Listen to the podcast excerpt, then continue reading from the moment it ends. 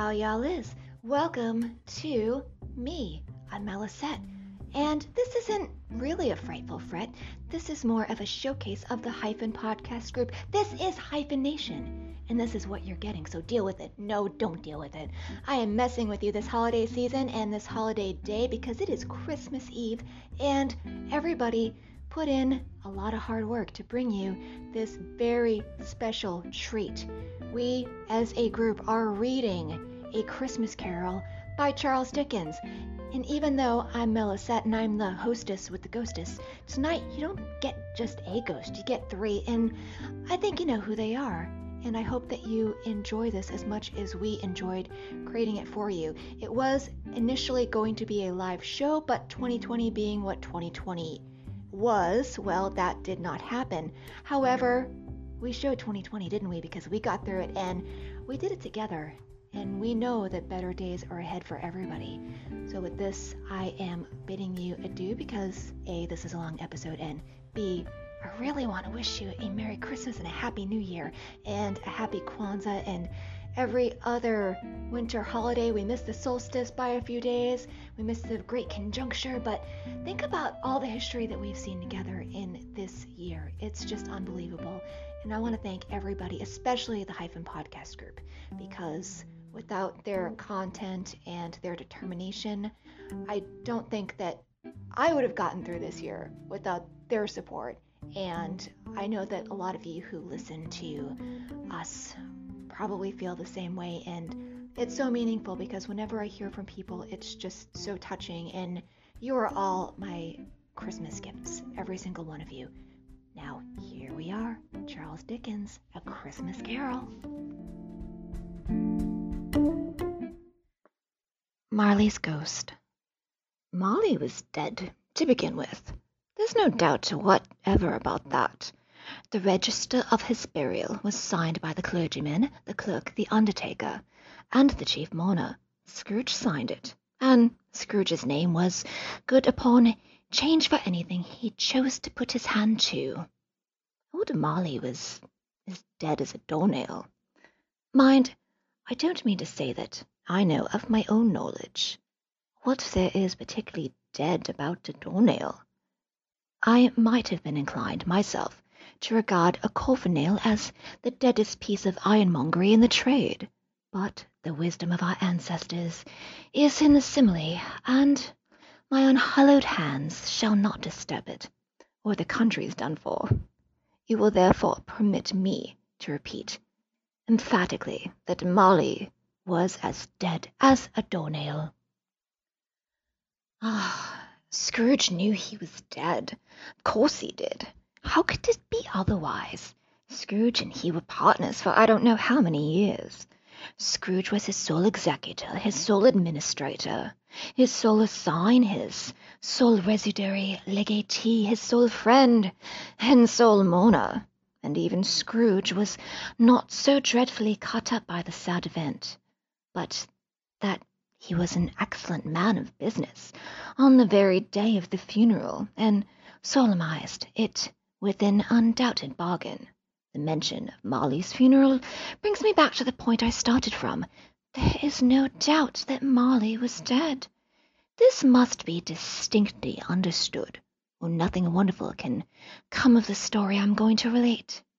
If we were not perfectly convinced that Hamlet's father died before the play began, there would be nothing more remarkable in his taking a stroll at night in an easterly wind upon his own ramparts than there would be in any other middle-aged gentleman rashly turning out after dark in a breezy spot, say St. Paul's churchyard, for instance, literally to astonish his son's weak mind.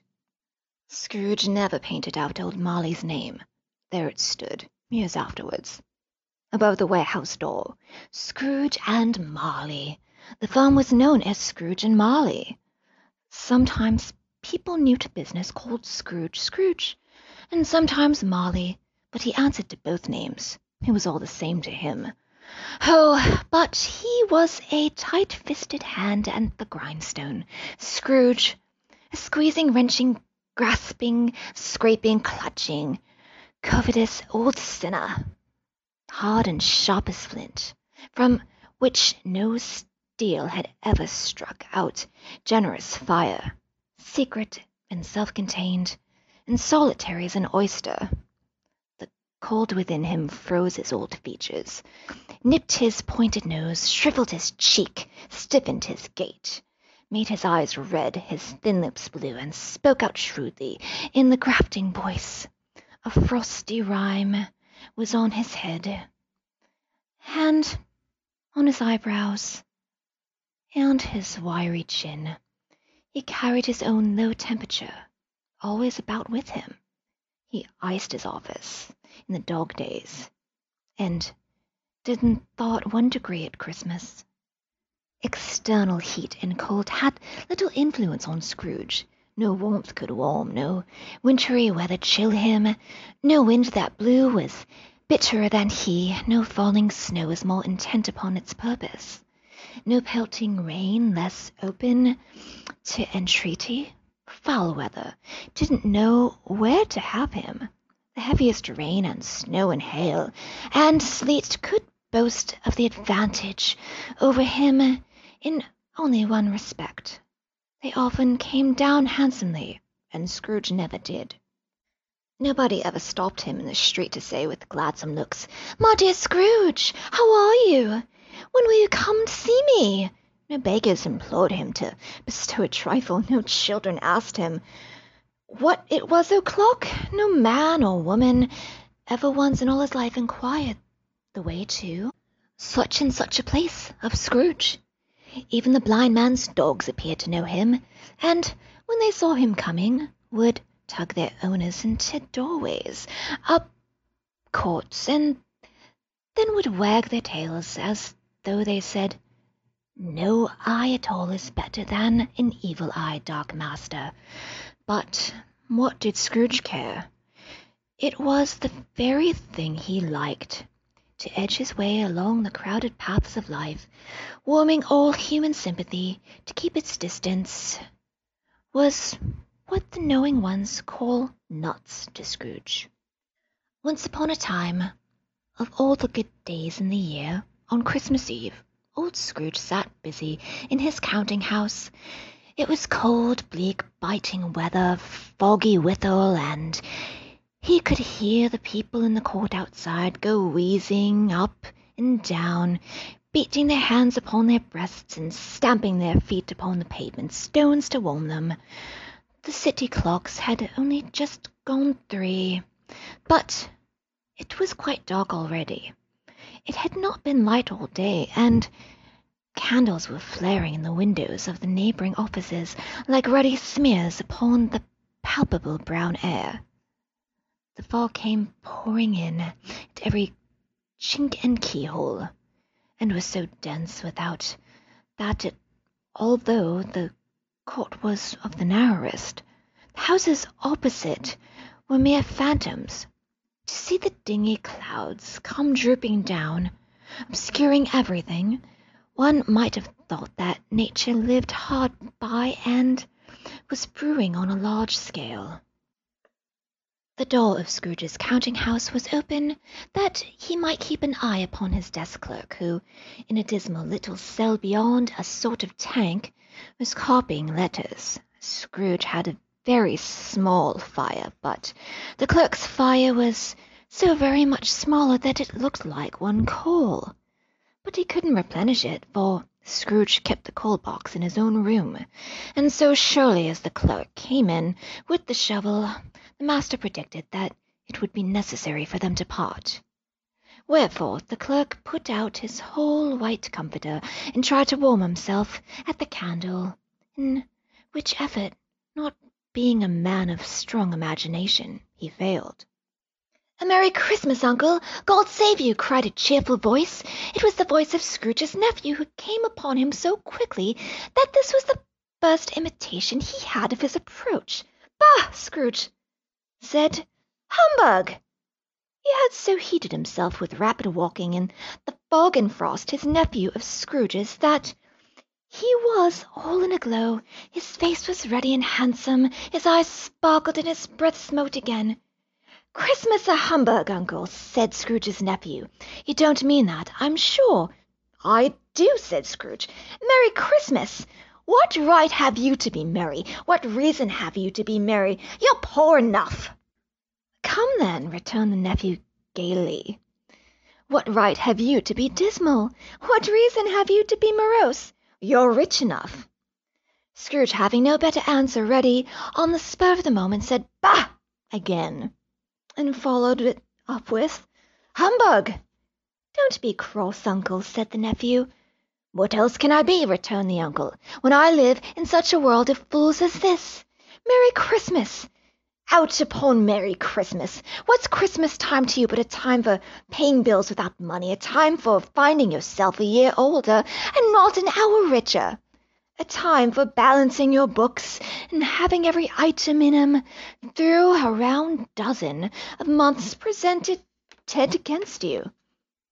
If I could work my will, said Scrooge indignantly, every idiot who goes about with Merry Christmas on his lips should be boiled in his own pudding and buried with a stake of holly through his heart. He should. Uncle, pleaded the nephew, Nephew, returned the uncle sternly, keep Christmas in your own way, and let me keep it in mine. Keep it, repeated Scrooge's nephew. But you don't keep it. Leave me alone, then, said Scrooge. Much good may it do you. Much good has ever done you. There are many things for which I might have derived good, by which I have not profited. I dare say, returned the nephew, Christmas among the rest. But I'm sure I have always thought of Christmas time, thought of you at Christmas time when it has come around.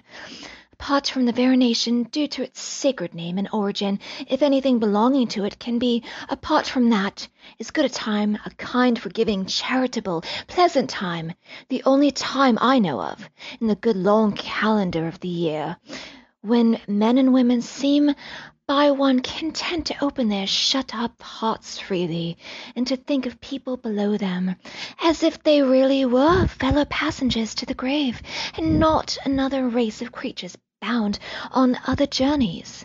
Therefore, uncle, though it has never put a scrap of gold or silver in my pocket, I believe it has done me good, and will do me good, and I say, God bless it. The clerk in the tank involuntarily applauded.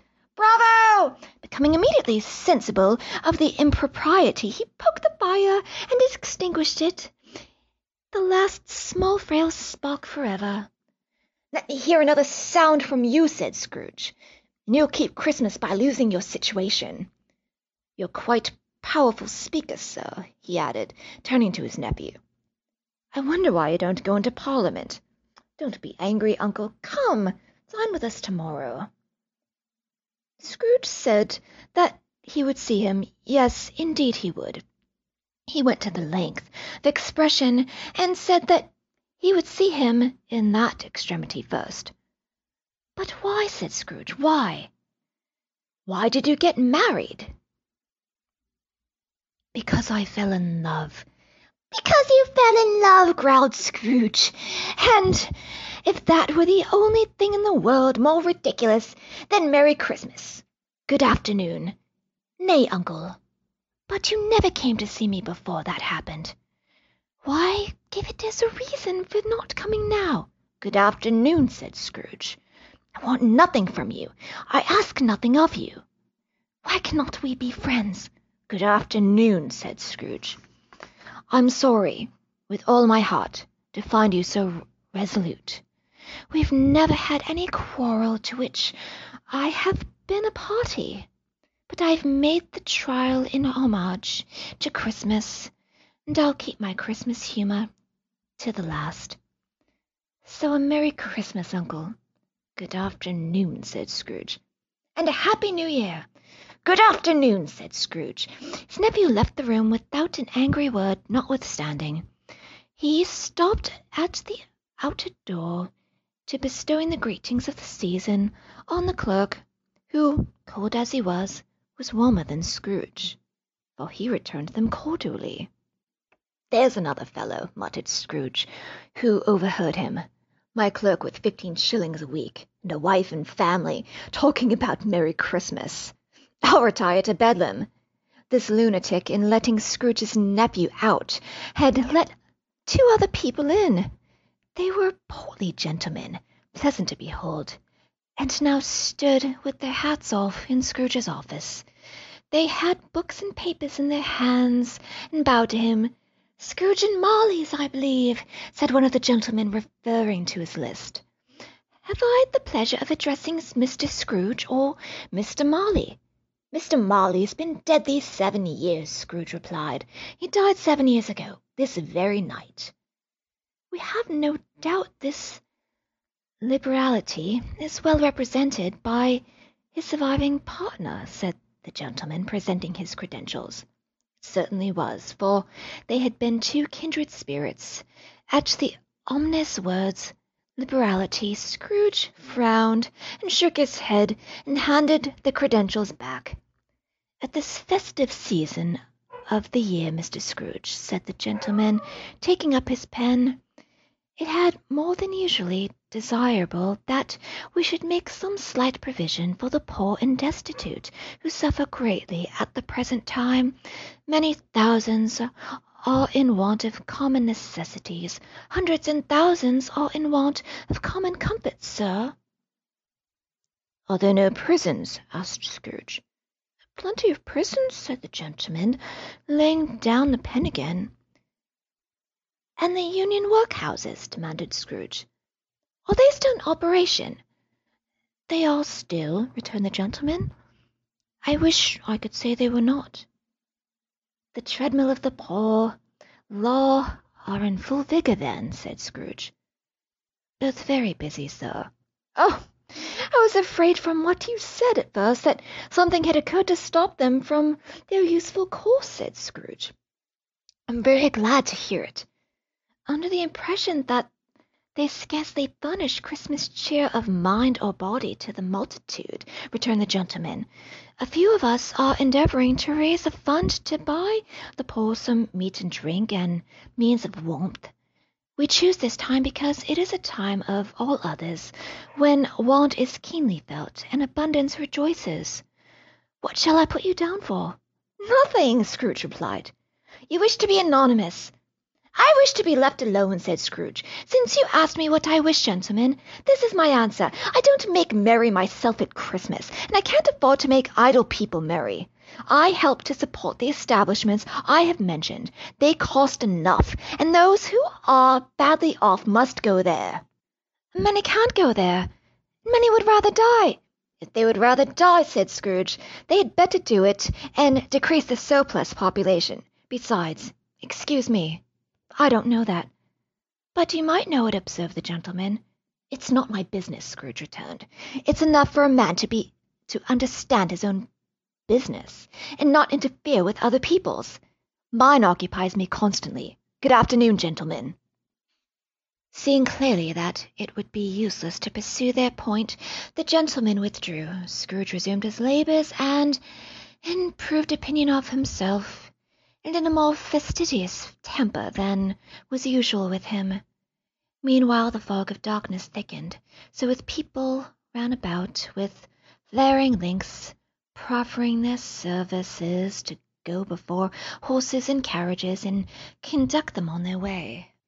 The ancient tower of a church, whose gruff old bell was always peeping slyly down at Scrooge, out of a Gothic window in the wall, became invisible and struck the hours and quarters in the clouds with tremulous vibrations afterwards, as if its teeth were chattering in its frozen head up there.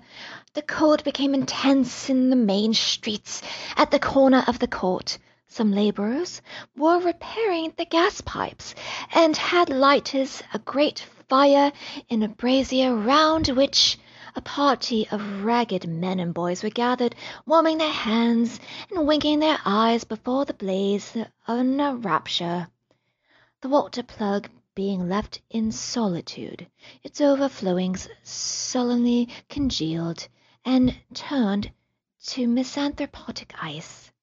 The brightness of the shops were holy sprigs, and berries crackled in the lamp heat of the windows, made pale ruddy faces as they passed.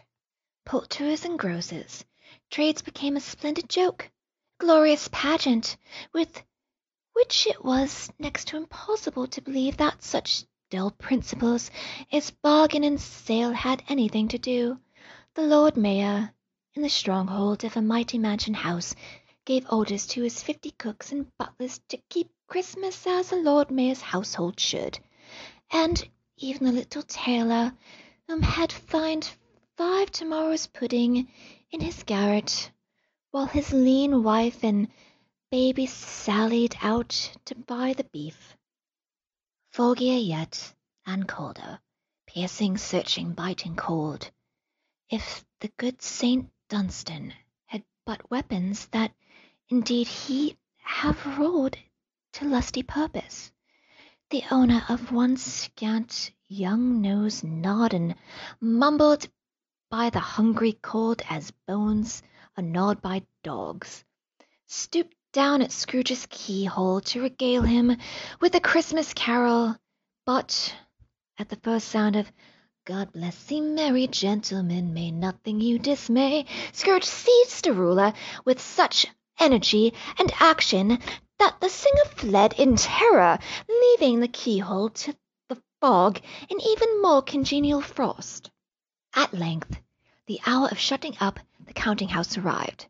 With an ill will Scrooge dismounted from his stool and tactily admitted to the fact to the expectant clerk in the tank, who instantly snuffed his candle out and put on his hat. "You'll want all day to morrow, I suppose," said Scrooge. "If quite convenient, sir." "It's not convenient," said Scrooge. "It's not fair.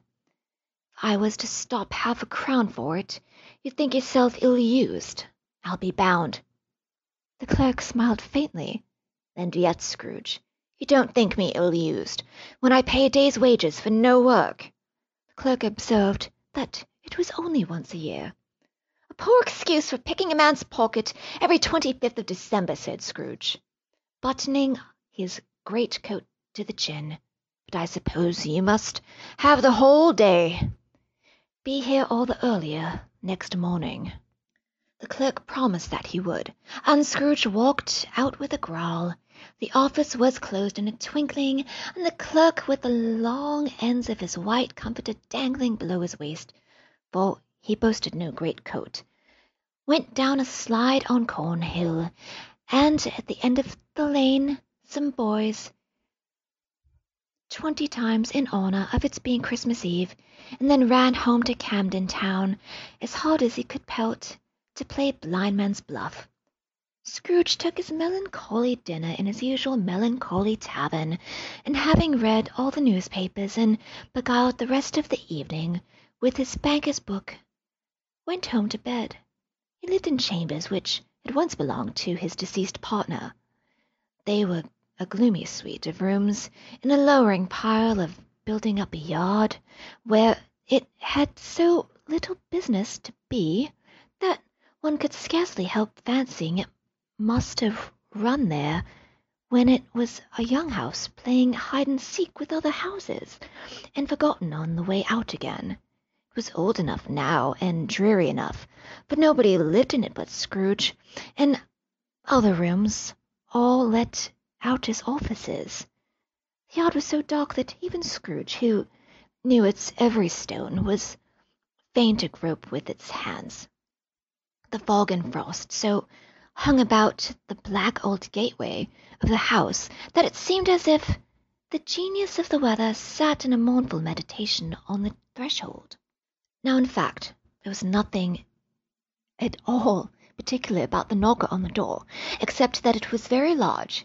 It is also a fact that Scrooge had seen it, night and morning, during his whole residence in that place; also that Scrooge had as little of what is called fancy about him as any man in the City of London, including which is a bold word corporation aldermen in livery. Let it also be borne in mind that Scrooge had not bestowed one thought on Marley since his last mention of his seven years dead partner this afternoon. And then let any man explain to me, if he can how it happened that Scrooge, having his key in the lock of the door, saw in the knocker without its undergoing any intermediate process of change. Not a knocker, but Marley's face! Marley's face! It was not in impenetrable shadow, as the other objects in the yard were, but had a dismal light about it, like a bad lobster in a dark cellar.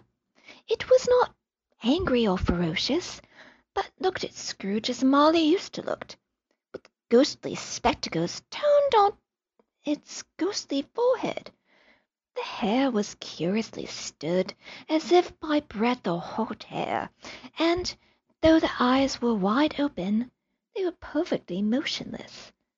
That, and its livid color, made a horrible, but its horror seemed to be in spite of the face, and beyond its control, rather than a part of its own expression. As Scrooge looked fixedly at this phenomenon, it was a knocker again. To say that he was not startled, or that his blood had not conscious of a terrible sensation to which it had been a stranger from infancy, would be untrue. But he put his hand upon the key he had relinquished, turned it sturdily, walked in, and lighted his candle. He did pause, with a moment's irresolution, before he shut the door, and he did look cautiously behind it first, as if he half expected to be terrified with the sight of Marley's pigtails sticking out into the hall. But there was nothing on the back of the door, except the screws and nuts that held the knocker on. So he said, Pooh pooh, and closed it with a bang. The sound resounded through the house like thunder. Every room above and every cask in the wine merchant's cellar below appeared to have a separate peal of echoes of its own. Scrooge was not a man to be frightened by echoes. He fastened the door and walked across the hall and up the stairs, slowly too, trimming his candle as he went. You may talk vaguely about driving a coach and six up a good old flight of stairs, or through a bad act of parliament, but I mean to say you might have got a hearse up that staircase and taken it broadways with the splinter bar towards the wall and door towards the balustrades and done it easy. There is plenty of width for that, and room to spare, which is perhaps the reason why Scrooge thought he saw a locomotive hearse going on before him in the gloom. Half a dozen gas lamps out of the street wouldn't have lighted the entry too well, so you may suppose that it was pretty dark where Scrooge's dip. Up Scrooge went, not caring a button for that. Darkness is cheap, and Scrooge liked it. But before he went to shut heavy door, he walked through his rooms to see that all was right. He had just enough recollection of the face to desire that. Sitting room, bedroom, lumber room, all as they should be. Nobody under the table, nobody under the sofa. A small fire in the grate, spoon and basin ready, and a little saucepan of gruel. Scrooge had a cold in his head upon the hob. Nobody under the bed, nobody in the closet, nobody in his dressing gown, which was hanging up in a suspicious attitude against the wall. Lumber room as usual, old fire guard, old shoes, two fish baskets, washing stand and three legs and a poker. Quite satisfied, he closed his door and locked himself in. Double locked himself, which was not his custom. Thus secured against a surprise, he took off his cravat, put on his dressing gown and slippers and his nightcap, and sat before the fire to take his gruel. It was a very low fire indeed, nothing on such a bitter night. He was obliged to sit close to it and brood over it before he could extract the least sensation of warmth from such a handful of fuel. The fireplace was an old one, built by some Dutch merchant long ago, and paved all around with quaint Dutch tiles designed to illustrate scriptures. There were Cains and Abels, Pharaoh's daughters, queens of Sheba, angelic messengers descending through the air in clouds like feather beds, Abraham's, Belshazzar's, apostles putting off to sea in butter boats, hundreds of figures to attract his thoughts, and yet that face of Marley, seven years dead, came like the ancient prophet's rod and swallowed up the whole. If each smooth tile had been a blank at first, with power to shape some picture on its surface from the disjointed fragments of his thoughts, there would have been a copy of old Marley's head on every one. Humbug, said Scrooge, and walked across the room. After several turns, he sat down again. As he threw his head back in the chair, his glance happened to rest upon a bell, a disused bell that hung in the room and communicated for some purpose now forgotten with a chamber in the highest story of the building. It was with great astonishment and with strange, implacable dread as he looked, he saw this bell begin to swing. It swung so softly in the outset that it scarcely made a sound, but soon it rang out loudly, and so did every bell in the house. This might have lasted half a minute, or a minute, but it seemed an hour. The bells ceased as they had begun together. They were succeeded by a clanking noise, deep down below, as if some person were dragging heavy chain over the caskets in the wine merchant's cellar. Scrooge then remembered to have heard that ghosts in haunted houses were described as dragging chains. The cellar door flew open, with booming sound, and then he heard noise much louder on the floors below, then coming up the stairs, then coming straight towards his door. It's still humbug, said Scrooge. I won't believe it. His color changed, though, when without pause it came through the heavy door and passed into the room before his eyes. Upon its coming in, the dying flame leaped up as though it cried, I know him, Marley's ghost, and fell again. Marley's ghost. The same face, the very same. Marley in his pigtail usual waistcoat, tights and boots, the tassels on the latter bristling like his pigtail and his coat skirts, and their hair up on his head. The chain he drew was clasped about his middle. It was long and wound about him like a tail, and it made, for Scrooge observed it closely, of cash boxes, keys, padlocks, ledgers, deeds, and heavy purses wrought in steel. His body was transparent so that Scrooge, observing him and looking through his waistcoat, could see the two buttons on his coat behind. Scrooge had often heard it was said that Marley had no bowels, but he had never believed it until now. No, nor did he believe it even now. Though he looked the phantom through and through, and saw it standing before him, though he felt the chilling influence of its cold, dead eyes, and marked the very texture of the folded kerchief bound about its head and chin, which wrapper he had not observed before, he was still incredulous and fought against his senses. How now? said Scrooge, caustic and cold as ever. What do you want with me? Much, Marley's voice, no doubt about it. Who are you? Ask me who I was. Who are you then? said Scrooge, raising his voice. You're particular for a shade. He was going to say to a shade, but substituted this as more appropriate. In life, I was your partner, Jacob Marley. Can you? Can you sit down? asked Scrooge, looking doubtfully at him. I can. Do it then. Scrooge asked the question because he didn't know whether a ghost so transparent might find himself in a condition to take a chair, and felt in the event of its being impossible, it might involve the necessity of an embarrassing explanation. But the ghost sat down on the opposite side of the fireplace as if it were quite used to it. You don't believe in me, observed the ghost. I don't, said Scrooge. What evidence would you have of my reality beyond that of your senses? I don't know, said Scrooge. Why do you doubt your senses? Because, said Scrooge, a little thing affects them. A slight disorder of the stomach makes them cheats. You may be undigested bit of beef, a blot of mustard, a crumb of cheese, a fragment of an undone potato. There's more of gravy than of grave about you, whatever you are. Scrooge was not much in the habit of cracking jokes, nor did he feel in his heart by any means waggish then. The truth is that he tried to be smart, as a means of distracting his own attention and keeping down his terror. For the spectre's voice disturbed the very marrow in his bones. To sit staring at those fixed gazes in silence for a moment would play, Scrooge felt, the very deuce with him. There was something very awful, too, in the spectre's being provided with the infernal atmosphere of its own. Scrooge could not feel it himself, but there was clearly the case, for though the ghost sat perfectly motionless, its hair and skirts and tassels were still agitated as if hot vapor from an oven.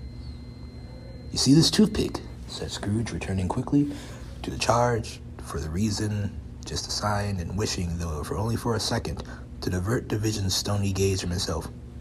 I do, replied the ghost. You are not looking at it, said Scrooge. But I see it, said the ghost, notwithstanding. Well, returned Scrooge, I have but to swallow this, and be for the rest of my days persecuted by a legion of goblins, all of my own creation. Humbug, I tell you. Humbug. At this, the spirit raised a frightful cry and shook his chains with such dismal and appalling noise that Scrooge held on tight to his chair to save himself from falling in a swoon. But how much greater was his horror when the phantom, taking off the bandage around his head as if it were too warm to wear indoors, its lower jaw dropped down upon its breast. Scrooge fell upon his knees and clasped his hands before his face. Mercy, he said. Dreadful apparition, why do you trouble me? Man of the worldly mind, replied the ghost, do you believe me or not? I do, said Scrooge. I must. But why do spirits walk the earth, and why do they come to me?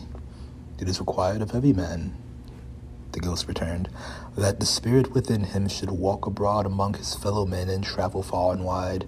And if that spirit goes not forth in life, it is condemned to do so after death is doomed to wander through the world, oh woe is me, and witness what it cannot share, what it might have shared on earth and turned to happiness.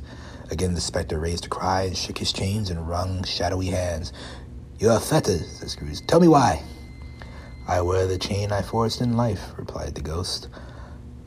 I made it link by link, and yard by yard I girded it of my own free will, and of my own free will I wore it is pattern strange to you? Scrooge trembled more and more. Or would you know, pursued ghost, the weight and length of the strong coil you bear yourself? It was full as heavy as long as this seven Christmas Eves ago. You have labored on it since. It is a ponderous chain. Scrooge glanced about him in the floor, and the expectation of finding himself surrounded by some fifty, sixty fathoms of iron cable, but he could see nothing. Jacob, he said imploringly. Oh, Jacob Marley, tell me more. Speak comfort to me, Jacob. I have none to give, said the ghost. It comes from other regions, Ebenezer Scrooge. It is conveyed by other ministers and other kinds of men, nor can I tell you what I would. A very little more is all permitted to me. I cannot rest, I cannot stay, I cannot linger anywhere. My spirit never walked beyond our counting house. Mock me. In life, my spirit never roved beyond the narrow limits of our money changing hole, and weary journeys lie before me. It was a habit with Scrooge whenever he became thoughtful to put his hand in his breeches pockets, pondering what the ghost said. He did so now, but without lifting his eyes or getting off his knees. You must have been slow about it, Jacob, Scrooge observed in businesslike manner. Slow? the ghost repeated.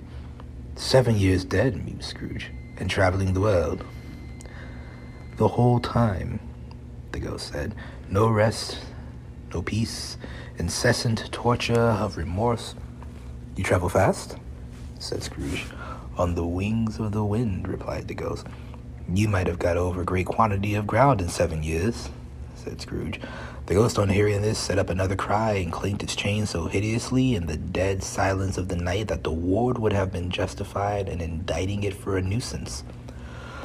O captive bound in double iron, cried the phantom, not to know that ages of incessant labor by immortal creatures for the earth must pass into eternity before the good of which it is susceptible is all developed not to know that any Christian spirit working kindly in its little sphere, whatever it may be, will find its mortal life too short for its vast means of usefulness, not to know that no space of regret can make amends for one's life opportunity misused. Yet such was I, oh, such was I. But you were always a good man of business, Jacob, faltered Scrooge, who now began to apply this to himself. Business? cried the ghost, wringing its hands. Mankind was my business. The common welfare was my business. Charity, mercy, forbearance, and benevolence were all my business. The dealings of my trade were but a drop of water in the comprehensive sea of my business. It held up its chains at arm's length. They were the cause of the unhaveling grief and flung heavily upon the ground again. At this time of the rolling year, the spectre said, I suffer most. Why did I walk through crowds of fellow beings with my eyes turned down, never raising them to blessed star which led the wise men to poor abode? Were there no poor homes to which its light would have conduced me? Scrooge was very much dismayed to hear the spectre going on at this rate and began to quake exceedingly. Hear me, cried the ghost. My time is nearly gone. I will, said Scrooge, but don't be hard upon me. Don't be flowery, Jacob, pray. How is it that I appear before you in a shape that you can see? I may not tell. I have sat invisible beside you many, many a day. It was not an agreeable idea, Scrooge shivered, and wiped the perspiration from his brow. That is no light part of my penance, pursued the ghost. I am here tonight to warn you that you have yet a chance and hope of escaping my fate, a chance and hope of procuring Ebenezer. You're always a good friend to me, said Scrooge. Thank ye. You will be haunted, resumed the ghost, by three spirits. Scrooge's countenance fell almost as low as the ghost had done.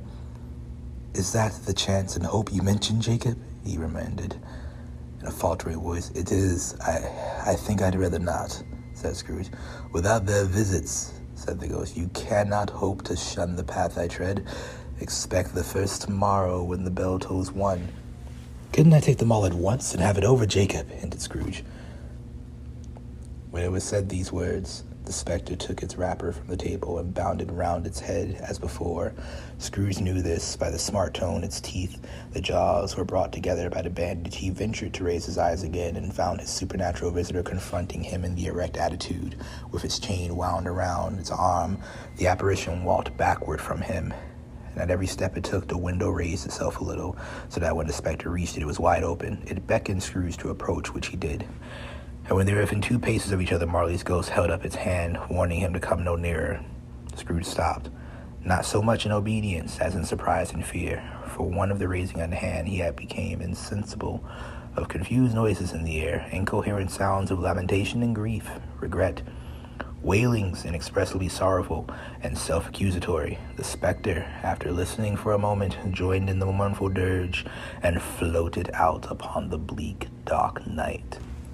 Scrooge followed to the window, desperately in his curiosity. He looked out. The air was filled with phantoms, wandering hither and thither, in restless haste and moaning as they went. Every one of them wore chains like Marley's ghost. Some few, they might be guilty governors, were linked together. None were free. Many had been personally known to Scrooge in their life. He had been quite familiar with one old ghost a white waistcoat with a monstrous iron safe attached to its ankle, who cried piteously at being unable to assist a wretched woman with an infant whom he saw below upon a doorstep. The misery of them was all clearly as they sought to interfere for good in human matters and had lost the power forever. Whether these creatures faded into mist or mist enshrouded them, he could not tell, but they and their spirit voices faded together, and the night became as it had been when he walked home. Scrooge closed the window and examined the door which the ghost had entered. It was double locked, as he had locked it with his own hands, and the bolts were undisturbed. He tried to say humbug, but stopped at the first syllable, and being from the emotion he had undergone, or the fatigues of the day, or his glimpse of invisible world, or the dull conversation of the ghost, and the lateness of the hour, which in need of repose went straight to bed, without undressing, and fell asleep upon the instant the first of the three spirits. When Scrooge awoke, it was so dark that looking out of the bed, he scarcely distinguished the transparent window from the opaque walls of his chamber. He was endeavoring to pierce the darkness with his ferret eyes when the chimes of the neighboring church struck the four quarters, so he listened for the hour. To his great astonishment, the heavy bell went on from six to seven, and from seven to eight, regularly up to twelve, then stopped. Twelve. It was two past when he went to bed. The clock was wrong, and Icicle must have got into the works twelve. He touched the spring of his repeater, and correct his preposterous clock. Its rapid little post beat to twelve and stopped. Why? It isn't possible, said Scrooge, that I can have slept through the whole day and fall into another night. It is impossible that anything has happened to the sun. That is twelve noon. The idea being an alarming one, he scrambled out of bed and groped his way to the window. He was obliged to rub the frost off the sleeve of his dressing gown before he could see anything. He could see very little then. All he could make out was that it was still very foggy and extremely cold, and that there was no noise of people running to and fro, making a great stir as the unquestionable would have been if night had beaten off bright day and taken possession of the world. This was a great relief because three days after the sight of the first exchange paid to Mr. Ebenezer Scrooge or his order, and so forth would have become a mere United States security if there were days to count by. Scrooge went to bed again and thought and thought and thought it over and over and over and could make nothing of it. The mere he thought, the more perplexed he was. The more he endeavored not to think, the more he thought. Marley's ghost bothered him exceedingly.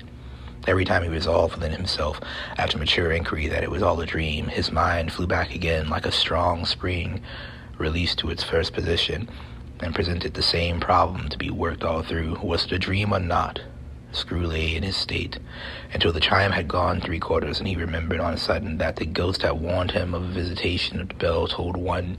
He resolved to lay awake until the hour was past, and considering that he could no more go to sleep than lie awake or go to heaven, this was perhaps the wisest resolution of his power.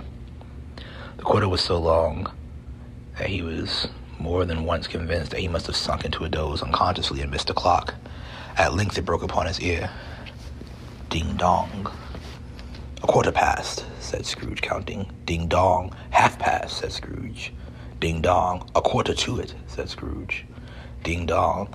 The hour itself, said Scrooge triumphantly, and nothing else.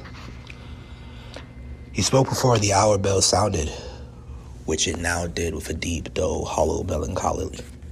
One light flashed upon the room upon the instant, and the curtains of his bed were drawn. The curtains of his bed were drawn aside, I tell you, by a hand. Not the curtains at its feet, no, the curtains at its back, but those to which his face was addressed. The curtains of his bed were drawn aside, and Scrooge, starting up into the half rambunctious attitude, found himself face to face with an unearthly visitor who drew them as close to it as I am now to you, and I am standing in the spirit at your elbow. It was a strange figure, like a child, yet not so like a child as like an old woman, viewed through some supernatural medium which gave him the appearance of having receded from the view and being diminished to a child's proportions. Its hair, which hung about its neck and down its back, was white as if with age, and yet the face had not a wrinkle in it, and the tenderest bloom was yet on its skin. The arms were very long and muscular, the hands the same, as if it were holding an uncommon strength. Its legs and feet, most delicately formed, were like those upper members bare. It wore a tunic of the purest white, and round its waist was bound a lustrous belt, the sheen of which was beautiful. It held a branch of fresh green holly in its hand, and in a singular contradiction of that wintry emblem, it had its dress trimmed with summer flowers. But the strangest thing about it was that from the crown of its head sprung a bright, clear jet of light, by which all was visible, by which the doubtless occasion of its using, in its duller moments, a greater extinguisher for the cap, which it now held under its arm. Even this, though, when Scrooge looked at it with its increasing steadiness, was not its strangest quality, for as its belt sparkled and glittered now in the one part and now another, that it was light one instant, at another time was dark, so the figure itself fluctuated in its distinctness, being now a thing with one arm, now with one leg, now with twenty legs, now a pair of legs without a head, now a head without a body, of which dissolving parts no outline were invisible in the dense gloom wherein they melted away. And in the very wonder of this, it would be itself again, distinct and clear as ever. Are you the spirit, sir, whose coming was foretold to me? asked Scrooge. I am. The voice was soft and gentle, singular glow, as if instead of being so close beside him, it were at a distance. Who and what are you? Scrooge demanded. I am the ghost of Christmas past. Long past? inquired Scrooge, observant of his dwarfish stature. No. Your past. Perhaps Scrooge could not have told anybody why, if anybody could have asked him, but he had a special desire to see the spirit in its cap and begged him to be covered. What? Exclaimed the ghost. Would you so soon put out with worldly hands the light I give? Is it not enough that you are one of those whose passion made this cap, and forced me through whole trains of years to wear it low upon my brow? Scrooge reverently disclaimed all intention to offer in any knowledge of having wilfully bonneted the spirit at any period in his life. He then made bold to inquire what business brought him here. Your welfare, said the ghost. Scrooge expressed himself much obliged, but could not help thinking that the night unbroken rest would have been more conducive to the end. The spirit must have heard him thinking, for said immediately, Your reclamation, then. Take heed. It put out its strong hand as it spoke and clasped him gently by the arm. Rise and walk with me. It would have been in vain for Scrooge to plead that the weather and the hour were not adapted to pedestrian purposes, that bed was warm and the thermometer a long way below freezing, that he was clad but lightly in his slippers, dressing gown, and nightcap, and that he had a cold upon him at that time.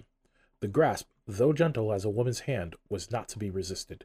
He rose, but finding that the spirit made towards the window, clasped his robe in supplication. I am a mortal, Scrooge remonstrated, and liable to fall. Bear but a touch of my hand there, said the Spirit, laying its hand upon his heart, and you shall be upheld in more than this. As the words were spoken, they passed through the hall and stood upon an open country road, with fields on either hand. The city had entirely vanished, not a vestige of it was to be seen. The darkness and the mist had vanished with it, for it was clear, cold, winter day, with snow upon the ground. Good heaven, said Scrooge, clasping his hands together as he looked about him.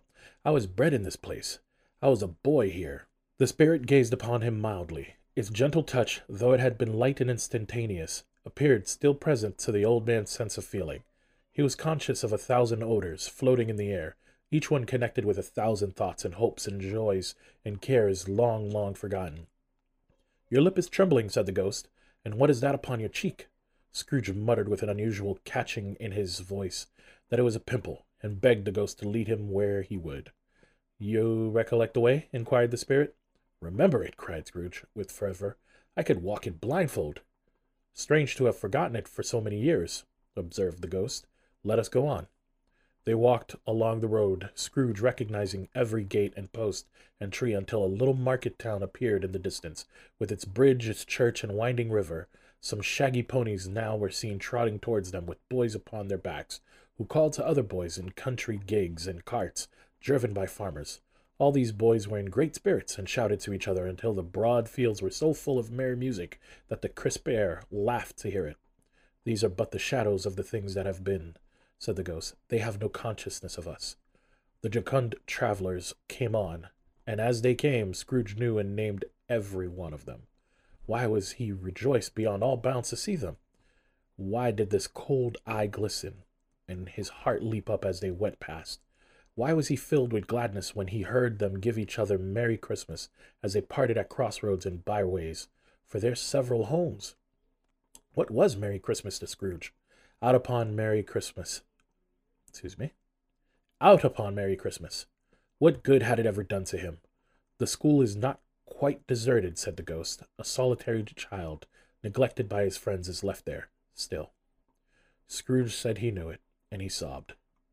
They left the high road, a by well remembered lane, and soon approached a mansion of dull red brick, with a little weathercocked, surmounted cupola on the roof, and a bell hanging in it. It was a large house, but one of broken fortunes, for the spacious offices were little used, their walls were damp and mossy, their windows broken, and their gates decayed.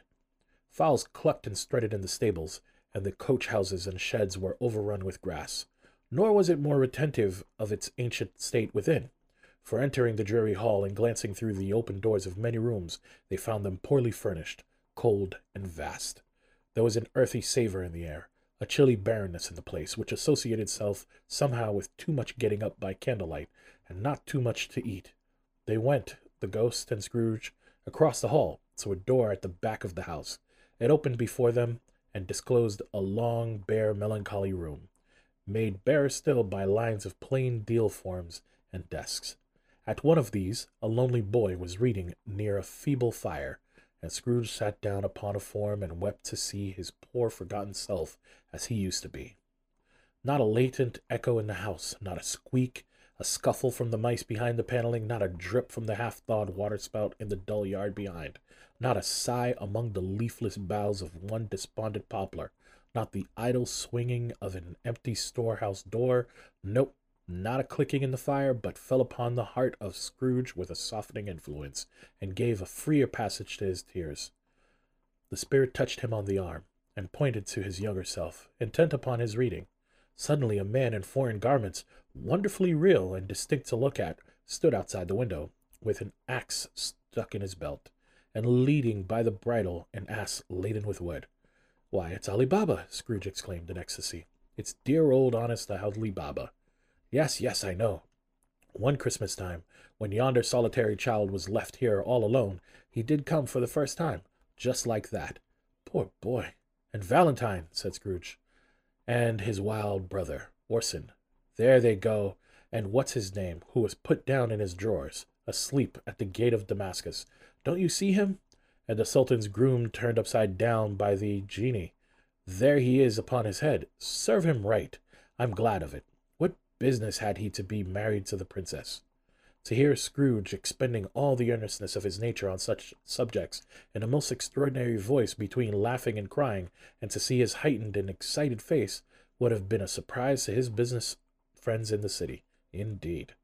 There's the parrot, cried Scrooge, green body and yellow tail, with a thing like a lettuce growing out of the top of its head. There he is, poor Robin Crusoe, he called him when he came home again after sailing round the island. Poor Robin Crusoe, where had you been? Robin Crusoe.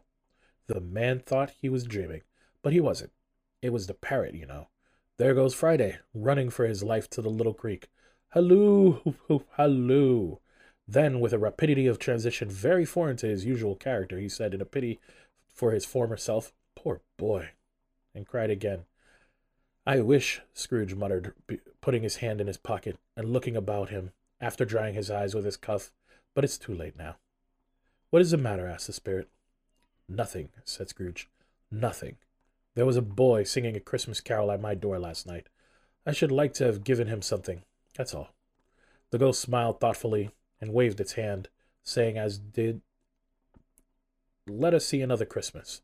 Scrooge's former self grew larger at the words, and the room became a little darker and more dirty. The panels shrunk, the windows cracked, fragments of plaster fell out of the ceiling, and the naked laths were shown instead. But how all this was brought about, Scrooge knew no more than you do. He only knew that it was quite correct, that everything had happened so, that there he was, alone again, when all the other boys had gone home for the jolly holidays. He was not reading now, but walking up and down despairingly. Scrooge looked at the ghost and with a mournful shaking of his head glanced anxiously towards the door. It opened, and a little girl, much younger than the boy, came darting in and putting her arms about his neck, and often kissing him, addressed him as Dear, dear brother. I have come to bring you home, dear brother, said the child, clapping her tiny hands and bending down to laugh. To bring you home, home, home. Home, little fan, returned the boy. Yes, said the child, brimful of glee. Home for good and all home for ever and ever. Father is so much kinder than he used to be. That home's like heaven. He spoke so gently to me one dear night when I was going to bed that I was not afraid to ask him once more if you might come home. And he said, Yes, you should, and sent me in a coach to bring you. And you're to be a man, said the child, opening her eyes, and are never to come back here. But first, we're to be together all the Christmas long and have the merriest time in all the world. You're quite a woman, little Fan, exclaimed the boy. She clapped her hands and laughed, and tried to touch his head, but being too little, he laughed again, and stood on tiptoe to embrace him. Then she began to drag him, in her childish eagerness towards the door, and he, nothing loth to go, accompanied her. A terrible voice in the hall cried, Bring down Master Scrooge's box there. In the hall appeared the schoolmaster himself, who glared on Master Scrooge with a ferocious condescension, and threw him into the dreadful state of mind by shaking hands with him. He then conveyed him and his sister into the veriest old well of a shivering best parlor that ever was seen, where the maps upon the wall and the celestial and terrestrial globes in the windows were waxy with cold. Here he produced a decanter of curiously light wine and a block of curiously heavy cake, and administered installments of those dainties to the young people at the same time sending out a meager servant to offer a glass of something to the postboy, who answered that he thanked the gentleman, but if it was the same tap as he had tasted before, he did rather not. Master Scrooge's trunk being by this time tied on to the top of the chaise, the children bade the schoolmaster goodbye right willing, and getting into it, drove gaily down the garden sweep, the quick wheels dashing the hoar frost and snow off the dark leaves of the evergreens like spray. Always a delicate creature, whom a breath might have withered, said the ghost, but she had a large heart. So she had, cried Scrooge. You're right. I will not gainsay it, spirit. God forbid. She died a woman, said the ghost, and had, as I think, children. One child, Scrooge returned. True, said the ghost. Your nephew. Scrooge seemed uneasy in his mind and answered briefly, Yes. Although they had but that moment left the school behind them, they were now in the busy thoroughfares of a city where shadowy passengers passed and repassed, where shadowy carts and coaches battled for the way, and all the strife and tumult of a real city were. It was made plain enough by the dressing of the shops that here too it was Christmas time again. But it was evening, and the streets were lighted up. The ghost stopped at a certain warehouse door and asked Scrooge if he knew it. Know it, said Scrooge. Was I apprenticed here? They went in, at sight of an old gentleman in a Welsh wig sitting behind such a high desk that if he had been two inches taller he might have knocked his head against the ceiling, Scrooge cried in great excitement. Why, it's old Fezziwig! Bless his heart! It's Fezziwig alive again! Old Fezziwig laid down his pen and looked up at the at the clock, which pointed to the hour of seven. He rubbed his hands, adjusted his capacious waistcoat, laughed all over himself from his shoes to his organ of benevolence, and called out in a comfortable, oily, rich, fat, jovial voice, Yo ho there! Ebenezer! Dick! Scrooge's former self, now grown a young man, came briskly in, accompanied by his fellow apprentice, Dick Wilkins. To be sure, said Scrooge to the ghost. Bless me, yes, there he is. He was very much attached to me, was Dick. Poor Dick. Dear, dear.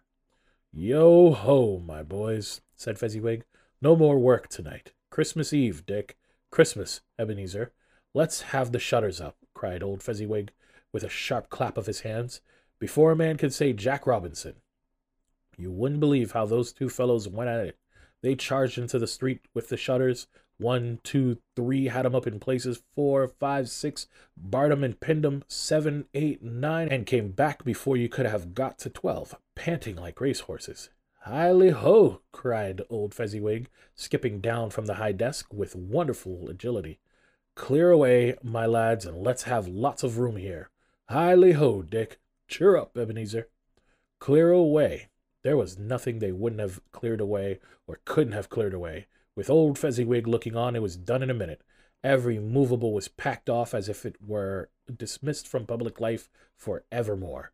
The floor was swept and watered, the lamps were trimmed, fuel was heaped upon the fire, and the warehouse was as snug and warm and dry and bright as a ballroom as you would have desired to see upon a winter's night. In came a fiddler with a music book and went up to the lofty desk and made an orchestra of it, and it turned like fifty stomach aches. In came Mrs. Fezziwig, one vast substantial smile. In came the three Miss Fezziwigs, beaming and lovable. In came the six young followers whose hearts they broke. In came all the young men and women employed in the business. In came the housemaid with her cousin the baker. In came the cook with her brother's particular friend, the milkman. In came the boy from over the way, who was suspected of not having board enough from his master, trying to hide himself behind the girl from next door but one who was proved to have had her ears pulled by her mistress. In they all came, one after another, some shyly, some boldly, some gracefully, some awkwardly, some pushing, some pulling. In they all came, anyhow and everyhow. Away they all went, twenty couple at once, hands half round and back, again the other way, down the middle and up again, round and round in various stages of affectionate grouping, Old top couple always turning up in the wrong place, new top couples starting off again. As soon as they got there, all top couples at last, and not a bottom one to help them. When this result was brought about, old Fezziwig clapping his hands to stop the dance cried out, Well done! And the fiddler plunged his hot face into a pot of porter, especially provided for that purpose. But scorning rest, upon his reappearance, he instantly began again, though there were no dancers yet, as if the other fiddler had been carried home, exhausted, on a shutter, and he were a brand new man resolved to beat him out of sight or perish. There were more dances, and there were forfeits, and more dances, and there was cake, and there was negus, and there was a great piece of cold roast, and there was a great piece of cold boiled, and there were mince pies and plenty of beer. But the great effect of the evening came after the roast and boiled, and when the fiddler, an artful dog, mind you, the sort of man who knew his business better than you or I could ever have told him, struck up Sir Roger de Coverley. Then old Fezziwig stood out to dance with Mrs. Fezziwig, top couple too, with a good stiff piece of work cut out for them. Three or four and twenty pair of partners, people who were not to be trifled with, people who would dance and had no notion of walking. Mr. Fezziwig's ball. But if they had been twice as many, uh, four times, old Fezziwig would have been a match for them, and so would Mrs. Fezziwig. As to her, she was worthy to be his partner in every sense of the term. If that's not high praise, tell me higher, and I'll use it. A positive light appeared to issue from Fezziwig's calves. They shone in every part of the dance like moons. You couldn't have predicted at any given time what would have become of them next. And when old Fezziwig and Mrs. Fezziwig had gone all through the dance, advance and retire, both hands to your partner, bow and curtsy, corkscrew, thread the needle, and back again to your place, Fezziwig cut, cut so deftly that he appeared to wink with his legs, and came upon his feet again without a stagger. When the clock struck eleven, this domestic ball broke up. Mr. and Mrs. Fezziwig took their stations, one on either side of the door, and shaking hands with every possible person individually as he or she went out, wished him or her a Merry Christmas. When everybody had retired but the two apprentices, they did the same to them, and thus the cheerful voices died away, and the lads were left to their beds, which were under a counter in the back shop. During the whole of this time, Scrooge had acted like a man out of his wits. His heart and soul were in the scene, and with his former self he corroborated everything, remembered everything, enjoyed everything, and underwent the strangest agitation. It was not until now, when the bright faces of his former self and Dick returned from them, that he remembered the ghost, and rem- became conscious that it was looking full upon him, while the light upon its head burned very clear. A small matter, said the ghost, to make these silly folks so full of gratitude. Small, echoed Scrooge. The spirit signed to him to listen to the two apprentices who were pouring out their hearts in praise of Fezziwig, and when he had done so, said, Why is it not? He has spent but a few pounds of your mortal money, three or four perhaps.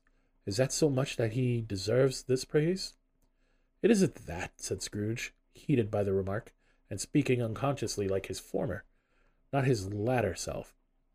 It isn't that, Spirit. He has the power to render us happy or unhappy to make our service light or burdensome, a pleasure or a toil. Say that his power lies in the words and looks, and things so slight and insignificant that it is impossible to add and count him up. What then? The happiness he gives is as great as if it costs a fortune. He felt the spirit's glance and stopped. What is the matter? asked the ghost. Nothing particular, said Scrooge. Something, I think, the ghost insisted. No, said Scrooge. No. I should like to be able to say a word or two to my clerk just now. That's all. His former self turned down the lamps as he gave utterance to the wish, and Scrooge and the ghost again stood side by side in the open air. My time grows short, observed the spirit. Quick. This was not addressed to Scrooge or to any one whom he could see, but it produced an immediate effect. For again Scrooge saw himself. He was older now, a man in the prime of life. His face had not the harsh and rigid lines of later years, but it had begun to wear the signs of care and avarice. There was an eager, greedy, restless motion in the eye, which showed the passion that had taken root, and where the shadow of the growing tree would fall. He was not alone, but sat by the side of a fair young girl in a morning dress, in whose eyes there were tears, which sparkled in the light that shone out of the ghost of Christmas past. It matters little, she said softly, to you very little. Another idol has displaced me, and if it can cheer and comfort you in time to come, as I would have tried to do, I have no just cause to grieve. What idol has displaced you? he rejoined. The golden one. This is the even handed dealing of the world, he said. There is nothing on which it is so hard as poverty, and there is nothing to profess to condemn with such severity as the pursuit of wealth. You fear the world too much, she answered. All your other hopes have merged into the hope of being beyond the chance of its sordid reproach. I have seen your nobler aspirations fall off one by one until the master passion, gain, engrosses you. Have I not? What then? he retorted. Even if I have grown so much wiser, what then? I am not changed towards you. She shook her head. Am I? Our, tra- our contract is an old one. It was made when we were both poor and content to be so, until, in good season, we can improve our worldly fortune by our patient industry. You are changed. When it was made, you were another man. I was a boy, he said impatiently. Your own feeling tells you that you are not what you are, she returned. I am. That which promised happiness when we were in one heart is fraught with misery now that we are two. How often and how keenly I have thought of this, I will not say. It is enough that I have thought of it and can release you. Have I ever sought release? In words? No. In what then? In a changed nature, in an altered spirit, in another atmosphere of life, another hope, as at its great end. In everything that made my love of any worth or value in your sight. If this had never been between us, said the girl, looking mildly but with steadiness upon him, tell me, would you seek me out and try to win me now? Ah, no. He seemed to yield, but the justice of the supposition in spite of himself. But he said with a struggle, You think not? I would gladly think otherwise if I could, she answered. Heaven knows, when I have learned a truth like this, I know how strong and irresistible it must be. But if you were free today, tomorrow, yesterday, can even I believe that you would choose a dowerless girl? You who, in your very confidence with her, weigh everything by gain, or choosing her, if for a moment you were false enough to your one guiding principle to do so, do I not know that your repentance and regret would surely follow? I do, and I release you, with a full heart, for the love of him you once were. He was about to speak, but with her head turned from him, she resumed. You may, the memory of what is past half makes me hope you will, have pain in this. A very, very brief time, and you will dismiss the recollection of it. Gladly as an unprofitable dream from which it happened, well that you awoke. May you be happy in the life you have chosen. She left him and then parted. Spirit, said Scrooge, show me no more. Conduct me home. Why do you delight in my torture? One shadow more, exclaimed the ghost. No more, cried Scrooge. No more. I don't wish to see it. Show me no more. You know, I love the Spirit of Christmas Past. It's one of the best ones. Always also makes me wonder if when these spirits come to him, he's actually having a near death experience. But that's just me.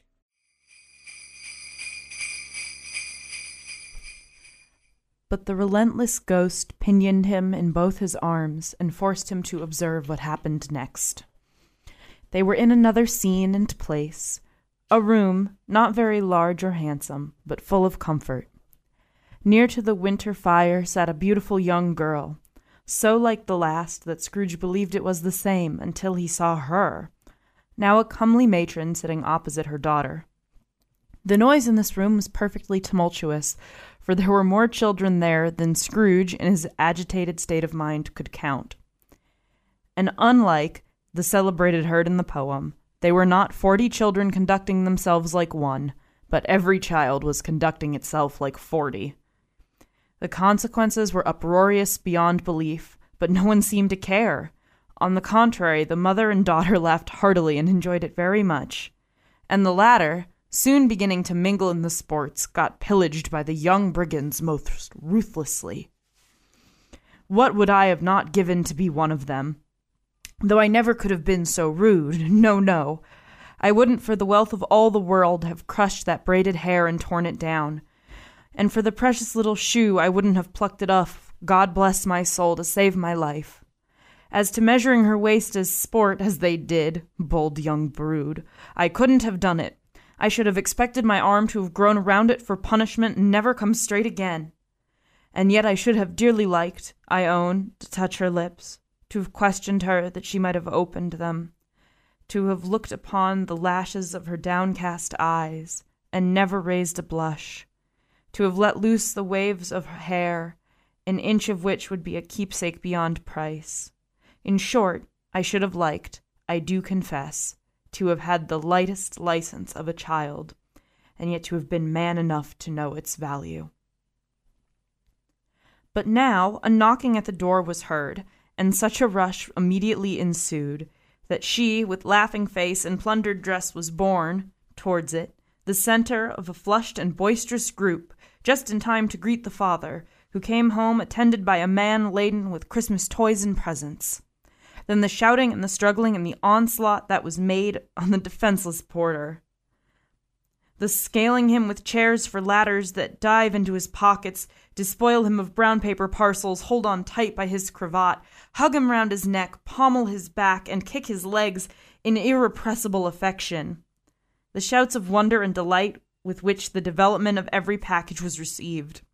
The terrible announcement that the baby had been taken in the act of putting a doll's frying pan into his mouth and was more than suspected to have swallowed a fictitious turkey glued to a wooden platter. The immense relief of finding this a false alarm. The joy, the gratitude, and the ecstasy, they are all indescribable alike. It is enough that by degrees the children and their emotions got out of the parlor, and by one stair at a time, up to the top of the house, where they went to bed, and so subsided. And now Scrooge looked on more attentively than ever, when the master of the house, having his daughter leaning fondly on him, sat down with her and her mother at his own fireside, and when he thought that such another creature, quite as graceful and as full of promise, might have called him father, and been a springtime in the haggard winter of his life, his sight grew very dim indeed. Belle, said the husband, turning to his wife with a smile, I saw an old friend of yours this afternoon. Who was it? Guess. How can I? I don't know, she added in the same breath, laughing as he laughed. Mr. Scrooge! Mr. Scrooge it was. I passed his office window, and as it was not shut up and he had a candle inside, I could scarcely help seeing him. His partner lies upon the point of death, I hear, and there he sat alone, quite alone in the world, I do believe.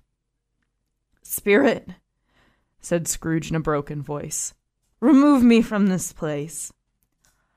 I told you these were the shadows of things that have been, said the ghost. That they are what they are. Do not blame me.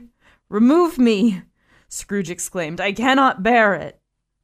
He turned upon the ghost, and seeing that it looked upon him with a face in which some strange way there were fragments of all the faces it had shown him, wrestled with it. Leave me! Take me back! Haunt me no longer! In the struggle, if that can be called a struggle, in which the ghost, with no visible resistance on its own part, was undisturbed by any effort of its adversary Scrooge, observed that its light was burning high and bright, and dimly connecting that with its influence over him, he seized the extinguisher cap and by a sudden action pressed it down upon its head.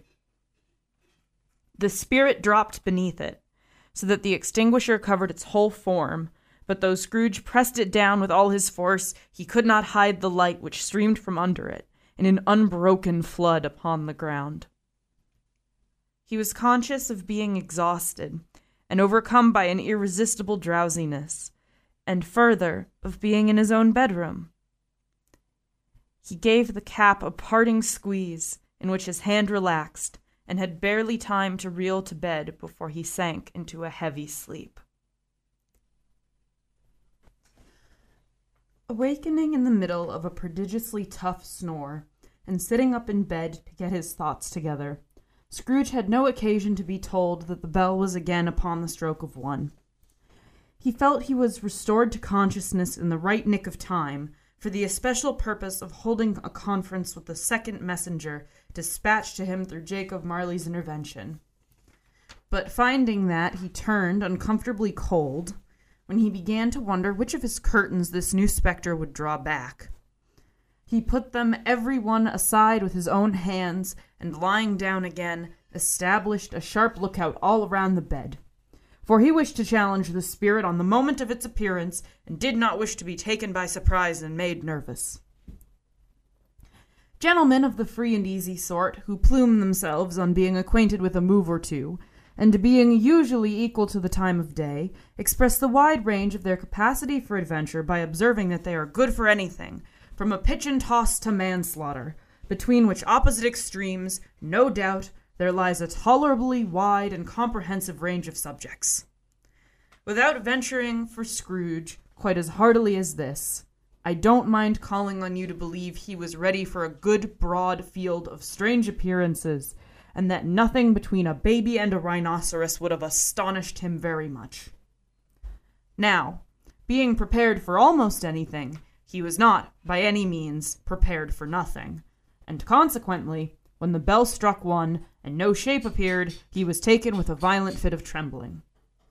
Five minutes, ten minutes, a quarter of an hour went by, and yet nothing came. All this time he lay upon his bed, the very core and center of a blaze of ruddy light which streamed upon it when the clocks proclaimed the hour, and which, being only light, was more alarming than a dozen ghosts, as he was powerless to make out what it meant, or would be at, and was sometimes apprehensive that he might be, at that very moment, an interesting case of spontaneous combustion without having the consolation of knowing it. At last, however, he began to think, as you or I would have thought at first, for it is always the person not in the predicament who knows what ought to have been done in it, and would unquestionably have done it too. At last, I say, he began to think that the source and secret of the ghostly light might be in the adjoining room, from whence, on further tracing it, it seemed to shine. This idea taking full possession of his mind, he got up softly and shuffled in his slippers to the door. The moment Scrooge's hand was on the lock, a strange voice called him in by his name and bade him enter. He obeyed. It was his own room, there was no doubt about that, but it had undergone a surprising transformation. The walls and ceiling were so hung with living green that it looked a perfect grove, from every part of which bright gleaming berries glistened. The crisp leaves of holly, mistletoe, and ivy reflected back the light as if so many little mirrors had been scattered there and such a mighty blaze went up roaring in the chimney as the dull petrification of a hearth had never known in Scrooge's time or Marley, or for many, many a winter season gone. Heaped up on the floor to form a kind of throne were turkeys, geese, game, poultry, brawn, great joints of meat, sucking pigs, long wreaths of sausage, mince pies, plum puddings, barrels of oysters, red hot chestnuts, cherry cheeked apples, juicy oranges, luscious pears, immense twelfth cakes, and seething bowls of punch that made the chamber dim with their delicious steam. In easy state, upon this couch, there sat a jolly giant, glorious to see, who bore a glowing torch in shape not unlike Plenty's horn, and held it up high to shed light on Scrooge as he came peeping round the corner. Come in! exclaimed the ghost. Come in, and know me better, man. Scrooge entered timidly and hung his head before this spirit. He was not the dogged Scrooge he had been, and though the spirit's eyes were clear and kind, he did not like to meet them. I am the ghost of Christmas present, said the spirit. Look upon me. Scrooge reverently did so, it was clothed in one simple green robe or mantle bordered with white fur. This garment hung so loosely on the figure that its capacious breast was bare, as if disdaining to be warded or concealed by any artifice. Its feet, observable beneath the ample folds of the garment, were also bare, and on its head it wore no other covering than a holly wreath, set here and there with shining icicles. Its dark brown curls were long and free, as free as its genial face, its sparkling eyes, its open hand, and its cheery voice, its unconstrained demeanor and its joyful air. Girded round its middle was an antique scabbard, but no sword was in it, and the ancient sheath was eaten up with rust. Scrooge's third visitor. You have never seen the likes of me before, exclaimed the spirit. Never, Scrooge made to answer it. Have never walked forth with the younger members of my family, meaning, for I am very young, my elder brothers born in these later years? pursued the phantom. I don't think I have, said Scrooge. I'm afraid I have not. Have you had many brothers, Spirit? More than eighteen hundred, said the ghost. A tremendous family to provide for, muttered Scrooge. The ghost of Christmas present rose. Spirit, said Scrooge submissively, conduct me where you will. I went forth last night on compulsion, and I learnt a lesson, which is working now. Tonight, if you have aught to teach me, let me profit by it. Touch my robe. Scrooge did as he was told, and held it fast. Holly, mistletoe, red berries, ivy, turkeys, geese, game, poultry, brawn, meat, pigs, sausages, oysters, pies, puddings, and fruit and punch all vanished instantly. So did the room, the fire, the ruddy glow, the hour of night, and they stood in the city streets on Christmas morning. For the weather was severe. The people made a rough, but brisk, and not unpleasant kind of music in scraping the snow from the pavement in front of their dwellings and from the tops of their houses, whence it was mad delight to the boys to see it come plumping down into the road below and splitting into artificial little snowstorms. The house fronts looked black enough, and the windows blacker, contrasting with the smooth white sheet of snow upon the roofs and with the dirtier snow upon the ground, which last deposit had been ploughed up in deep furrows by the heavy wheels of carts and wagons furrows that crossed and recrossed each other hundreds of times where the great streets branched off, and made intricate channels hard to trace in the thick yellow mud and icy water. The sky was gloomy, and the shortest streets were choked up with a dingy mist, half thawed, half frozen, whose heavier particles descended in a shower of sooty atoms, as if all the chimneys in Great Britain had by one consent caught fire, and were blazing away to their dear hearts' contents.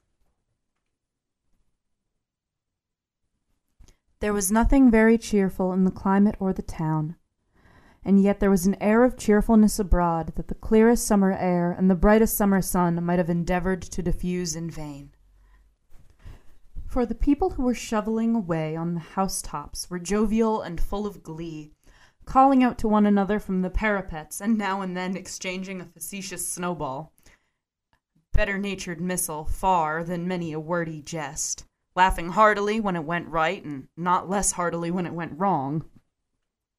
The poulterers' shops were still half open, and the fruiterers were radiant in their glory. There were great round pot bellied baskets of chestnuts, shaped like the waistcoats of jolly old gentlemen, lolling at the doors and tumbling out into the street in their apoplectic opulence.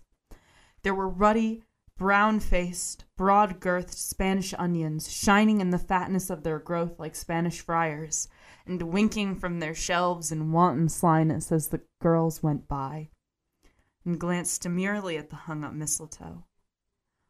There were pears and apples clustered high in blooming pyramids. There were bunches of grapes made in shopkeepers' benevolence to dangle from conspicuous hooks that people's mouths might water gratis as they passed. There were piles of filberts, mossy and brown, recalling in their fragrance ancient walks among the woods and pleasant shufflings ankle deep through the withered leaves. There were Norfolk biffins, squat and swarthy, setting off the yellow of the oranges and lemons, and in the great compactness of their juicy persons, urgently entreating and beseeching to be carried home in paper bags and eaten after dinner. The very gold and silver fish, set forth among these choice fruits in a bowl, though members of a dull and stagnant blooded race, appeared to know that there was something going on, and to a fish went gasping round and round their little world in a slow and passionless excitement. The grocers, oh, the grocers! Nearly closed, with perhaps two shutters down, or one, but through these gaps such glimpses! It was not alone that the scales, descending on the counter, made a merry sound, or that twine and roller parted company so briskly, or that the canisters were rattled up and down like juggling tricks, or even that the blended scents of tea and coffee were so grateful to the nose, or even that the raisins were so plentiful and rare, the almonds so extremely white, and the sticks of cinnamon so long and straight, the other spices so delicious, the candied fruits so caked and spotted with molten sugar as to make the coldest lookers on feel faint and subsequently bilious. Nor was it the figs were moist and pulpy, or that the French plums blushed in the modest tartness from their highly decorated boxes, or that everything was good to eat and in its Christmas dress. But the customers were all so hurried and so eager in the hopeful promise of the day that they tumbled up against each other at the door, crashing their wicker baskets wildly, and left their purchases upon the counter, and came running back to fetch them, and committed hundreds of the like mistakes in the best humor possible, while the grocer and his people were so frank and fresh that the polished hearts with which they fastened their aprons behind might have been their own, worn outside for general inspection, and for Christmas daws to peck at if they chose. But as soon as the steeples called the good people all to church and chapel, and away they came, flocking through the streets in their best clothes, with their gayest faces, and all at the same time emerged from scores of by streets and lanes, nameless turnings, innumerable people, carrying their dinners to the bakers' shops.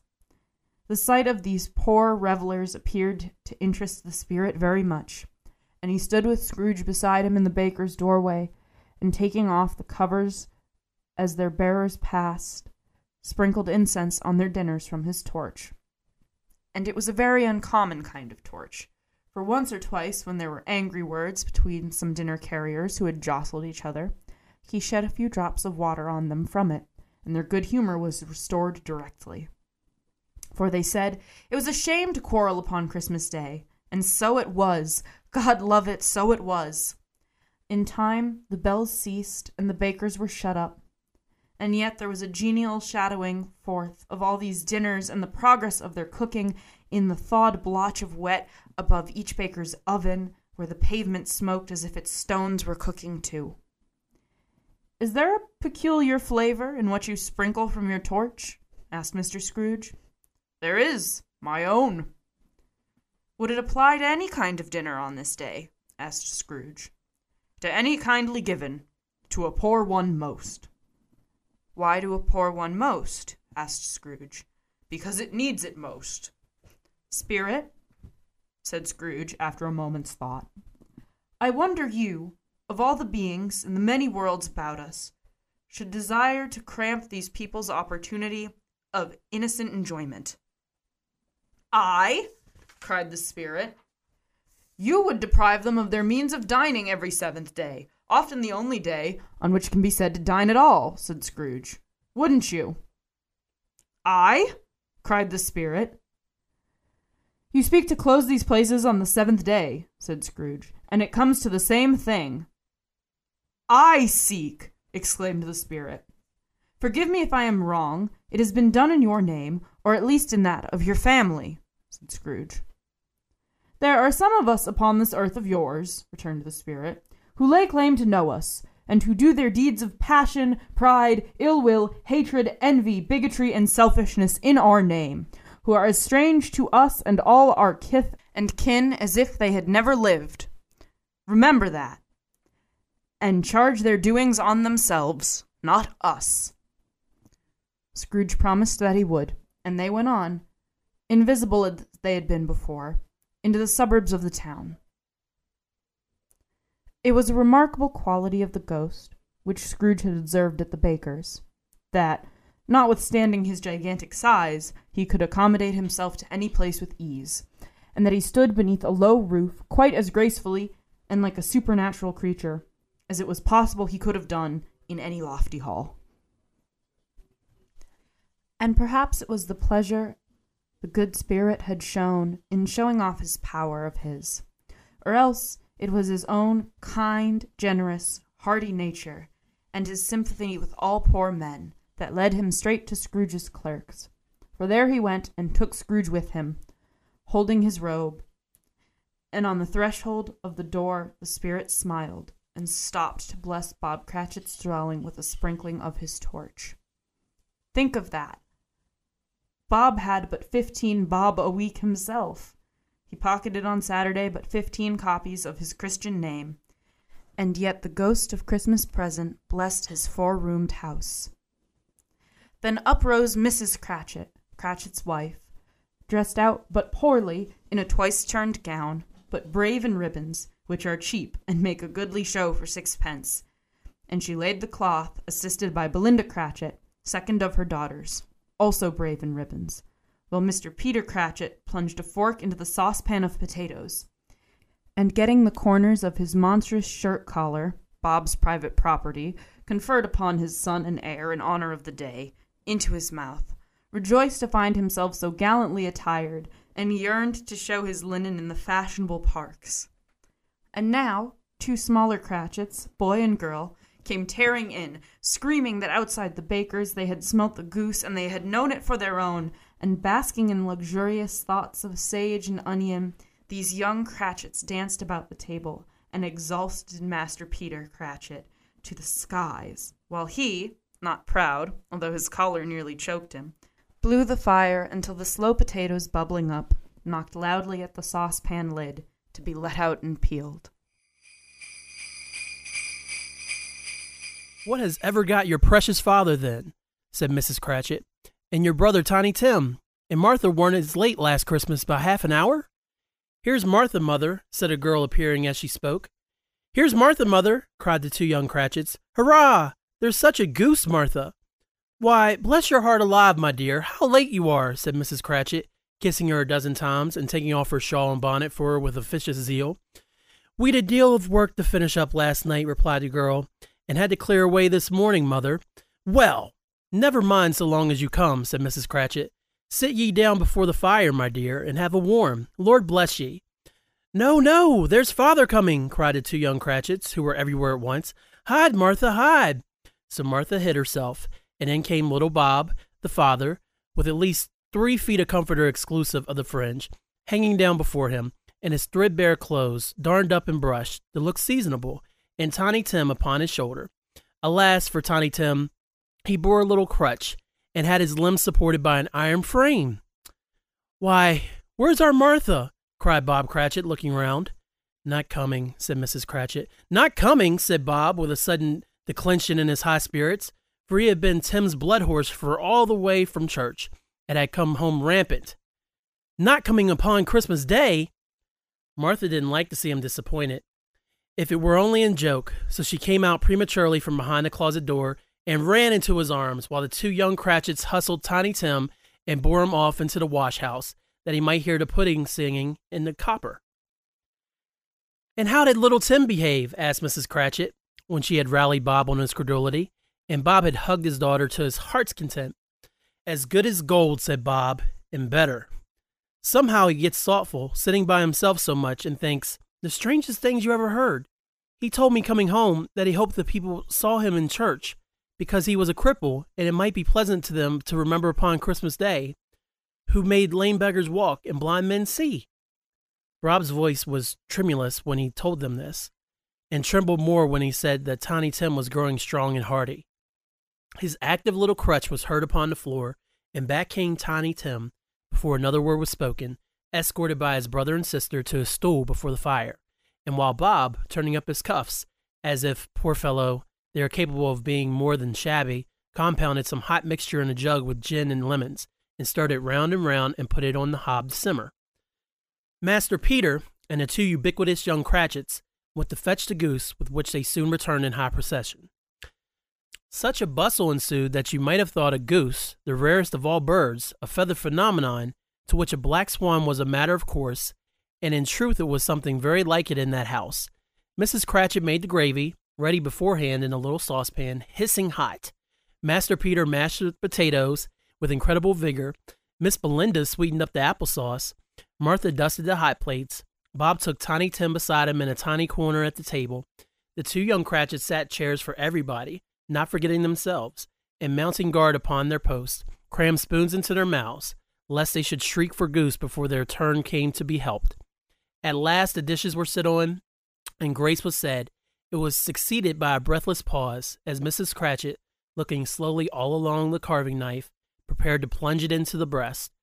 But when she did, and when the long expected gush of stuffing issued forth, one murmur of delight arose all around the board, and even Tiny Tim, excited by the two young Cratchits, beat on the table with the handle of his knife and feebly cried, Hurrah! there never was such a goose. Bob said he didn't believe there was ever such a goose cooked. Its tenderness and flavor, size and cheapness were the themes of universal admiration. Eked out by applesauce and mashed potatoes, it was a sufficient dinner for the whole family indeed, as Mrs. Cratchit said with great delight, surveying the one atom of a bone upon the dish. They hadn't ate it all at last. Yet everyone had had enough, and the youngest Cratchits in particular were steeped in sage and onion to the eyebrows. But now, the plates being changed by Miss Belinda, Mrs. Cratchit left the room alone, too nervous to bear witness, to take the pudding up and bring it in. Suppose it should not be done enough. Suppose it should break in turning out. Suppose somebody should have got over the wall of the backyard and stolen it while they were merry with the goose. A supposition at which the two young Cratchits became livid. All sorts of horrors were supposed. Hello! A great deal of steam. The pudding was out of the copper. A smell like a washing day. That was the cloth. A smell like an eating house and a pastry cook's next door to each other with a laundress's next door to that. That was the pudding. In half a minute, Mrs. Cratchit entered, flushed, but smiling proudly, with the pudding like a speckled cannonball, so hard and firm, blazing in half a half a quartern of ignited brandy, and bedight with Christmas holly stuck into the top. Oh, a wonderful pudding, Bob Cratchit said, and calmly too, that he regarded it as the greatest success achieved by Mrs. Cratchit since their marriage. Mrs. Cratchit said that now the weight was off her mind, she would confess she had had her doubts about the quantity of flour. Everybody had something to say about it, but nobody said or thought it was at all a small pudding for a large family. It would have been flat hearsay to do so. Any Cratchit would have blushed to hint at such a thing. At last the dinner was all done. The cloth was cleared, the hearth swept, the fire made up, the compound in the jug being tasted and considered perfect. Apples and oranges were put upon the table, and a shovel full of chestnuts on the fire. Then all the Cratchit family drew round the hearth, in which Bob Cratchit called a circle, meaning half a one, and at Bob Cratchit's elbow stood the family display of glass, two tumblers, and a custard cup without a handle. These held the hot stuff from the jug, however, as well as golden goblets would have done, and Bob served it out with beaming looks, while chestnuts on the fire sputtered and cracked noisily. Then Bob proposed, A Merry Christmas to us all, my dears. God bless us which all the family re echoed. God bless us, everyone, said Tiny Tim, the last of all. He sat very close to his father's side upon his little stool. Bob held his withered little hand in his, as if he loved the child and wished to keep him by his side, and dreaded that he might be taken from him. Spirit, said Scrooge, with an interest that he had never felt before, tell me if Tiny Tim will live. I see a vacant seat, replied the ghost, in the poor chimney corner, in a crutch without an owner, carefully preserved. If these shadows remain unaltered by the future, the child will die. No, no, said Scrooge. Oh, no, kind spirit, say he will be spared.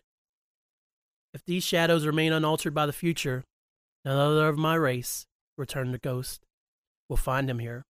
What then? If he be like to die, he had better do it and decrease the surplus population. Scrooge hung his head to hear his own words quoted by the Spirit, and was overcome with penitence and grief. Man, said the ghost, if man you be in heart, not adamant, forbear that wicked cant until you have discovered what the surplus is and where it is. Will you decide what men shall live, what men shall die? It may be that in the sight of heaven you are more worthless and less fit to live than millions like this poor man's child. Oh God, to hear the insect on the leaf pronouncing on the too much life among his hungry brothers in the dust. Scrooge bent before the ghost's rebuke, and trembling cast his eyes upon the ground. But he raised them speedily on hearing his own name. Mr. Scrooge, said Bob, I'll give you Mr. Scrooge, the founder of the feast. The founder of the feast, indeed, cried Mrs. Cratchit, reddening. I wish I had him here. I'd give him a piece of my mind to feast upon, and I hope he'd have a good appetite for it. My dear, said Bob, the children, Christmas Day. It should be Christmas Day, I am sure, said she, on which one drinks the health of such an odious, stingy, hard, unfeeling man as Mr. Scrooge. You know he is, Robert. Nobody knows it better than you do, poor fellow. My dear, said Bob's mild answer, Christmas Day. I'll drink to his health for your sake and the day's, said Mrs. Cratchit. Not for his. Long life to him, a Merry Christmas and a Happy New Year. He'll be very merry and very happy, I have no doubt. The children drank the toast after her. It was the first of their proceedings which had no heartiness. Tiny Tim drank it last of all, but he didn't care twopence for it. Scrooge was the ogre of the family. The mention of his name cast a dark shadow on the party, which was not dispelled for full five minutes. After he passed away, they were ten times merrier than before, from the mere relief of Scrooge the Baleful being done with. Bob Cratchit told them how he had a situation in his eye for Master Peter, which would bring in, if obtained, full five and sixpence weekly. The two young Cratchits laughed tremendously at the idea of Peter's being a man of business, and Peter himself looked thoughtfully at the fire from between his collars, as if he were deliberating what particular investments he should favor when he came into the receipt of that bewildering income. Martha, who was a poor apprentice at a milliner's, then told them what kind of work she had to do, and how many hours she worked at a stretch, and how she meant to lie abed tomorrow morning for a good long rest, tomorrow being a holiday she passed at home. Also, how she had seen a countess and a lord some days before, and how the Lord was much about as tall as Peter, at which Peter pulled up his collar so high that you couldn't have seen his head if he had been there. All this time the chestnuts in the jug went round and round, and by and by, and they had a song about a lost child traveling in the snow from Tiny Tim, who had a plaintive little voice and sang it very well indeed. There was nothing of high mark in this. They were not a handsome family. They were not well dressed. Their shoes were far from being waterproof. Their clothes were scanty, and Peter might have known, and very likely did, the inside of a pawnbroker's. But they were happy, grateful, pleased with one another, and contented with the time. And when they faded and looked happier yet in the bright sparklings of the spirit's torch at parting, Scrooge had his eye upon them, and especially on Tiny Tim, until the last. By this time it was getting dark, and snowing pretty heavily, and as Scrooge and the spirit went along the streets, the brightness of the roaring fires in the kitchens, parlors, and all sorts of rooms were wonderful. Here, flickering of the blaze showed preparations for a cozy dinner, with hot plates baking through and through before the fire, and deep red curtains ready to be drawn to shut out the cold and darkness. There all the children of the house were running out into the snow to meet their married sisters, brothers, cousins, uncles, aunts, and be the first to greet them. Here, again, were shadows of the window blind of guests assembling, and there a group of handsome girls, all hooded and fur booted, and all chattering at once, tripped lightly off to some near neighbor's house, where, woe upon the single man who saw them enter, artful witches. Well, they knew it, and glow. But if you had judged from the numbers of people on their way to friendly gatherings, you might have thought that no one was at home to give them welcome when they got there. Instead of every house expecting company and piling up its fires half chimney high, Blessings on it!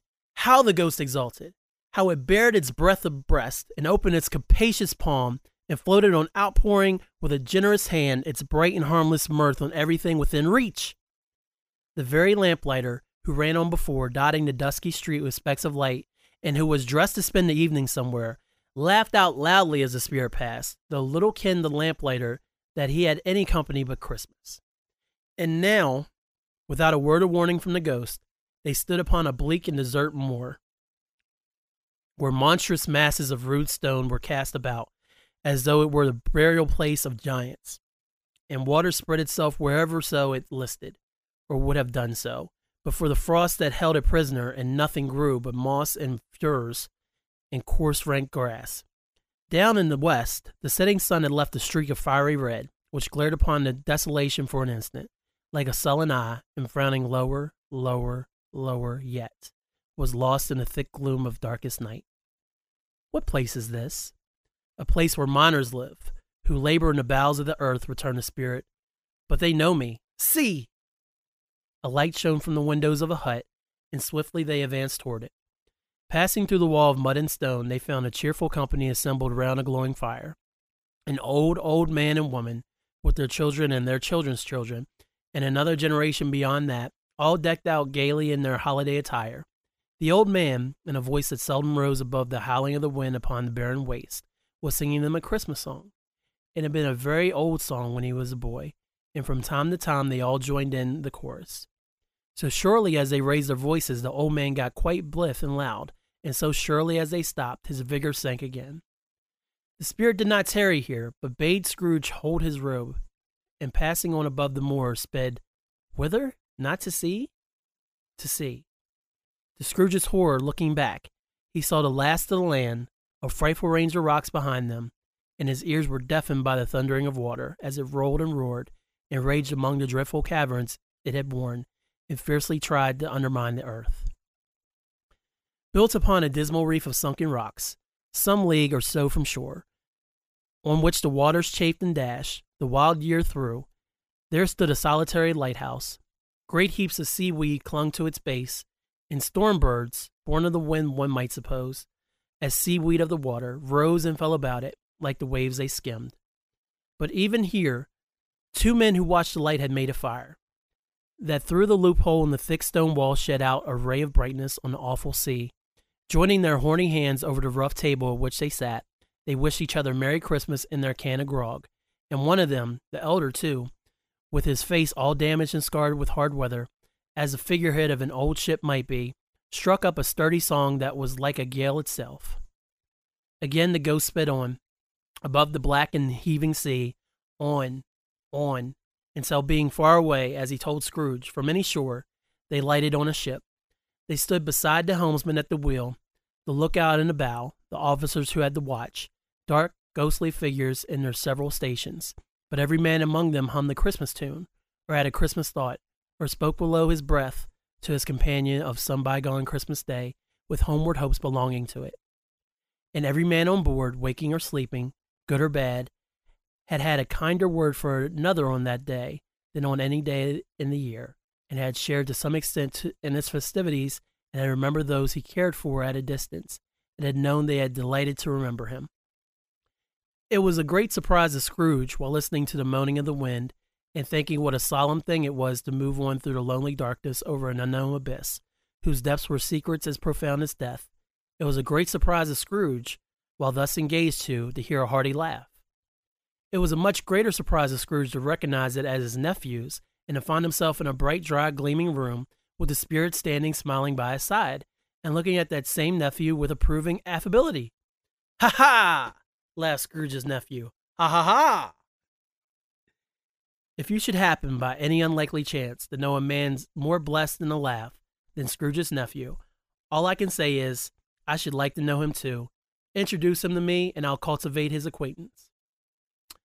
It is a fair, even handed, noble adjustment of things that while there is infection and disease and sorrow, there is nothing in the world so irresistibly contagious as laughter and good humor. When Scrooge's nephew laughed in this way, holding his hands, rolling his head, and twisting his face into the most extravagant contortions, Scrooge's niece, by marriage, laughed as heartily as he, and their assembled friends, being not a bit behindhand, roared out lustily. Ha ha ha ha ha ha ha ha ha, ha, ha. He said that Christmas was a humbug, as I live, cried Scrooge's nephew. He believed it too. More shame for him, Fred, said Scrooge's niece indignantly. Bless those women, they never do anything by halves. They are always in earnest.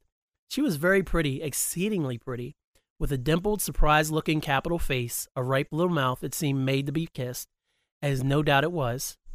All kinds of good little dots about her chin, that melted into one another when she laughed, and the sunniest pair of eyes you ever saw in any little creature's head. Altogether, she was what you have called provoking, you know, but satisfactory too. Oh, perfectly satisfactory. He's a comical old fellow, said Scrooge's nephew. That's the truth, and not so pleasant as he might be. However, his offenses carry their own punishment, and I have nothing to say against him. I'm sure he is very rich, Fred, hinted Scrooge's niece. At least you always tell me so. What of that, my dear? said Scrooge's nephew. His wealth is of no use to him. He doesn't do any good with it. He don't make himself comfortable with it. He hasn't the satisfaction of thinking that he is ever going to benefit us with it. I have no patience with him, observed Scrooge's niece. Scrooge's niece's sisters and all the other ladies expressed the same opinion. Oh, I have, said Scrooge's nephew. I am sorry for him. I couldn't be angry with him if I tried. Who suffers by his ill whims? Himself, always. Here he takes it into his head to dislike us, and he won't come and dine with us. What's the consequence? He don't lose much of a dinner. Indeed, I think he loses a very good dinner, interrupted Scrooge's niece. Everybody else said the same, and they must be allowed to have been competent judges, because they had just had dinner and with the dessert upon the table were clustered round the fire by lamplight. Well, I'm very glad to hear it, said Scrooge's nephew, because I haven't great faith in these housekeepers. What do you say, Topper? Topper clearly got his eye upon one of Scrooge's niece's sisters, for he answered that a bachelor was a wretched outcast who had no right to express an opinion on the subject. Whereat Scrooge's niece's sisters, the plump one with the lace tucker, not the one with the roses, blushed. Do go on, Fred, says Scrooge's niece, clapping her hands. He never finishes what he begins to say. He is such a ridiculous fellow. Scrooge's nephew reveled in another laugh, and as if it was impossible to keep the infection off, though the plump sister tried hard to do it with aromatic vinegar, his example was unanimously followed. I was only going to say, said Scrooge's nephew, that the consequence of his taking a dislike to us and not making merry with us is, as I think that he loses some pleasant moments, which could do him no harm. I am sure he loses pleasanter companions than he can find in his own thoughts, either in his moldy old office or his dusty chambers. I mean to give him the same chance every year, whether he likes it or not, for I pity him. He may rail at Christmas till he dies, but he can't help thinking better of it. I defy him. If he finds me going there in good temper year after year and saying, Uncle Scrooge, how are you? If it only puts him in the vein to leave his poor clerk 50 pounds, that's something. And I think I shook him yesterday. It was their turn to laugh at the notion of his shaking Scrooge, but being thoroughly good natured and not much caring what they laughed at, so that they laughed at any rate, he encouraged them in their merriment and passed the bottle joyously. After tea, they had some music, for they were a musical family, and knew what they were about when they sung a glee or catch. I can assure you, especially Topper, who could growl away in the bass like a good one, and never swell the large veins in his forehead, or get red in the face over it. Scrooge's niece played well upon the harp, and played among other tunes in a simple little air, a mere nothing, you might learn to whistle it in two minutes, which had been familiar to the child who fetched Scrooge from the boarding school, as he had been reminded by the ghost of Christmas past. When this strain of music sounded, all the things the ghost had shown him came upon his mind. He softened more and more, and thought that if he could have listened to it often, years ago, he might have cultivated the kindnesses of life for his own happiness with his own hands, without resorting to the sexton spade that buried Jacob Marley. But they didn't devote the whole evening to music. After a while they played at forfeits, for it's good to be children sometimes, and never better than at Christmas, when its mighty founder was a child himself. Stop! There was first a game at blind man's bluff. Of course there was. And I no more believed Topper was really blind than I believe he had eyes in his boots. My opinion is that it was done between him and Scrooge, his nephew, that the ghost of Christmas present knew it. The way he went after the plump sister in the lace tucker was an outrage on the credulity of human nature, knocking down the fire irons, tumbling over the chairs, bumping against the piano, smothering himself among the curtains. Whether she went, there he went. He always knew where the plump sister was, He wouldn't catch anybody else. If you had fallen up against him, as some of them did, on purpose, he would have made a feint endeavoring to seize you, which would have been an affront to your understanding, and would instantly have sidled off in the direction of the plump sister. He often cried out that it wasn't fair, and it really was not. But when at last he caught her, when, in spite of all her silken rustlings, and her rapid flutterings past him, he got her into a corner whence there was no escape, then his conduct was most execrable for his pretending not to know her, his pretending that it was necessary to touch her headdress, and further to assure himself of her identity by pressing a certain ring upon her finger, and a certain chain about her neck, was vile, monstrous. No doubt she told him her opinion of it, when another blind man in office, they were so very confidential together behind the curtains.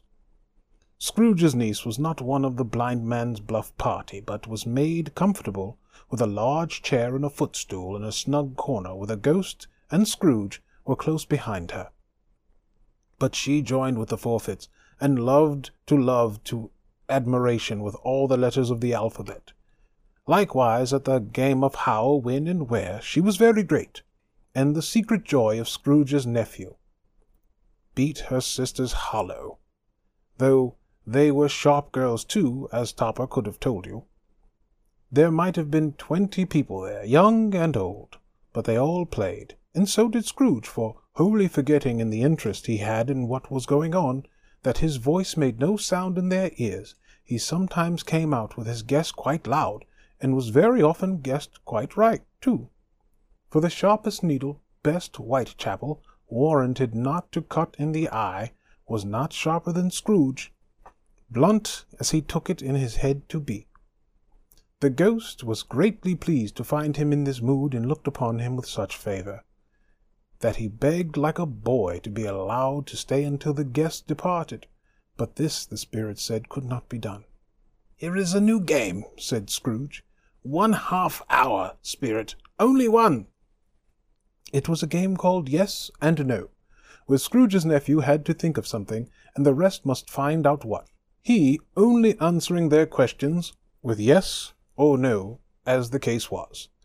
The brisk fire of questioning to which he was exposed elicited from him what he was thinking of an animal, a live animal, rather a disagreeable animal, a savage animal, an animal that growled and grunted sometimes, and talked sometimes, and lived in London, and walked about the streets, and wasn't made a show of, and wasn't led by anybody, and didn't live in a menagerie, and was never killed in a market, and was not a horse, or an ass, or a cow, or a bull, or a tiger, or a dog, or a pig, or a cat, or a bear.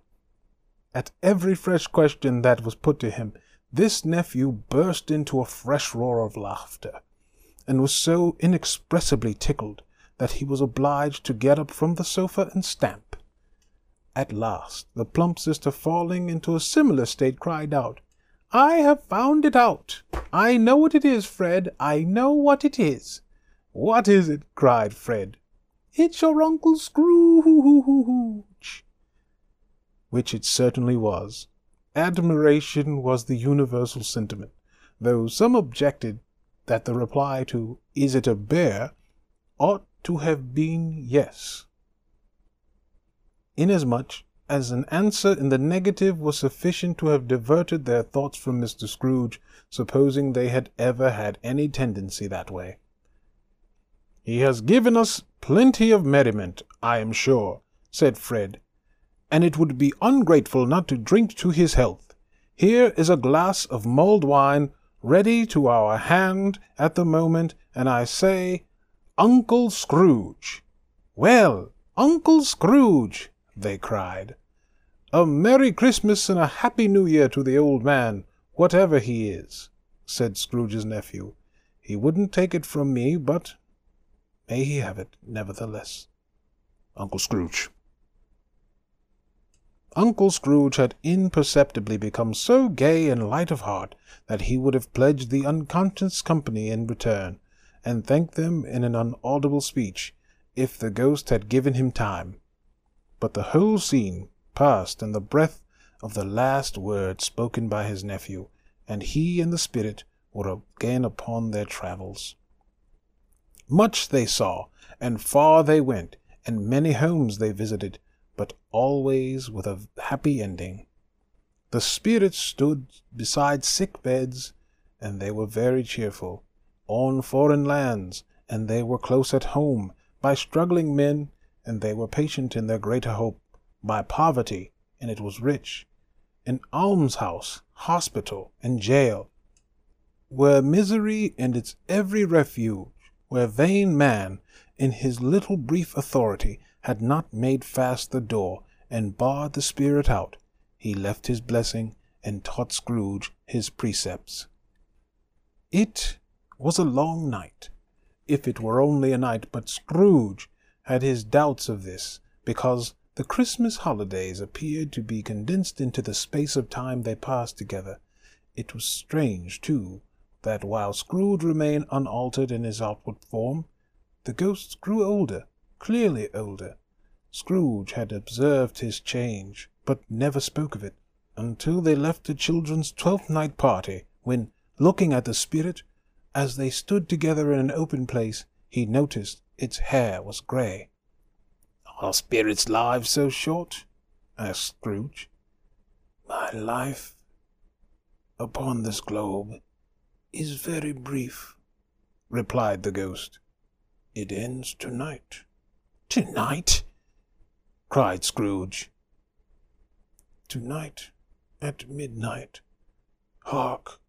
The time is drawing near. The chimes were ringing, the three quarters past eleven at the moment. Forgive me if I am not justified in what I ask, said Scrooge, looking intently at the spirit's robe. But I see something strange and not belonging to yourself protruding from your skirts. Is it a foot or a claw? It might be a claw, for the flesh here is upon it, was the spirit's sorrowful reply. Look here. From the folding of its robe it brought two children, wretched, abject, frightful, hideous, miserable. They knelt at its feet and clung upon the outside of its garment. Oh, man, look here. Look, look down here, exclaimed the ghost. They were a boy and a girl, yellow, meager, ragged, scowling, wolfish, but prostrate too in their humility, where graceful youth should have filled their features out and touched them with its freshest tints, a stale and shriveled hand, like that of age, had pinched and twisted them and pulled them into shreds. Where angels might have sat enthroned, devils lurked, and glared out menacing. No change, no degradation, no perversion of humanity in any grade, through all the mysteries of wonderful creation, has monsters half so dreadful and horrible. Scrooge started back appalled. Having them shown to him in this way, he tried to say they were fine children, but the words choked themselves rather than be parties to a lie of such enormous magnitude. Spirit, are they yours? Scrooge could say no more. They are man's, said the spirit, looking down upon them, and they cling to me, appealing from their fathers. This boy is ignorance, this girl is want. Beware them both, and all of their degree, but most of all, beware this boy, for on his brow I see that written which is doom, unless the writing be erased. Deny it, cried the spirit, stretching out its hand toward the city. Slander those who tell it to ye. Admit from your factitious purposes, and make it worse, and bide the end. Have I no refuge or resource? Cried Scrooge. Are there no prisons? said the spirit, turning on him for the first time with his own words. Are there no workhouses? The bell struck twelve. Scrooge looked about him from the ghost, and saw it not. As the last stroke ceased to vibrate, he remembered the prediction of old Jacob Marley, and lifting up his eyes, beheld a solemn phantom, draped and hooded, coming like a mist along the ground toward him. The last of the spirits. The phantom slowly, gravely, silently approached.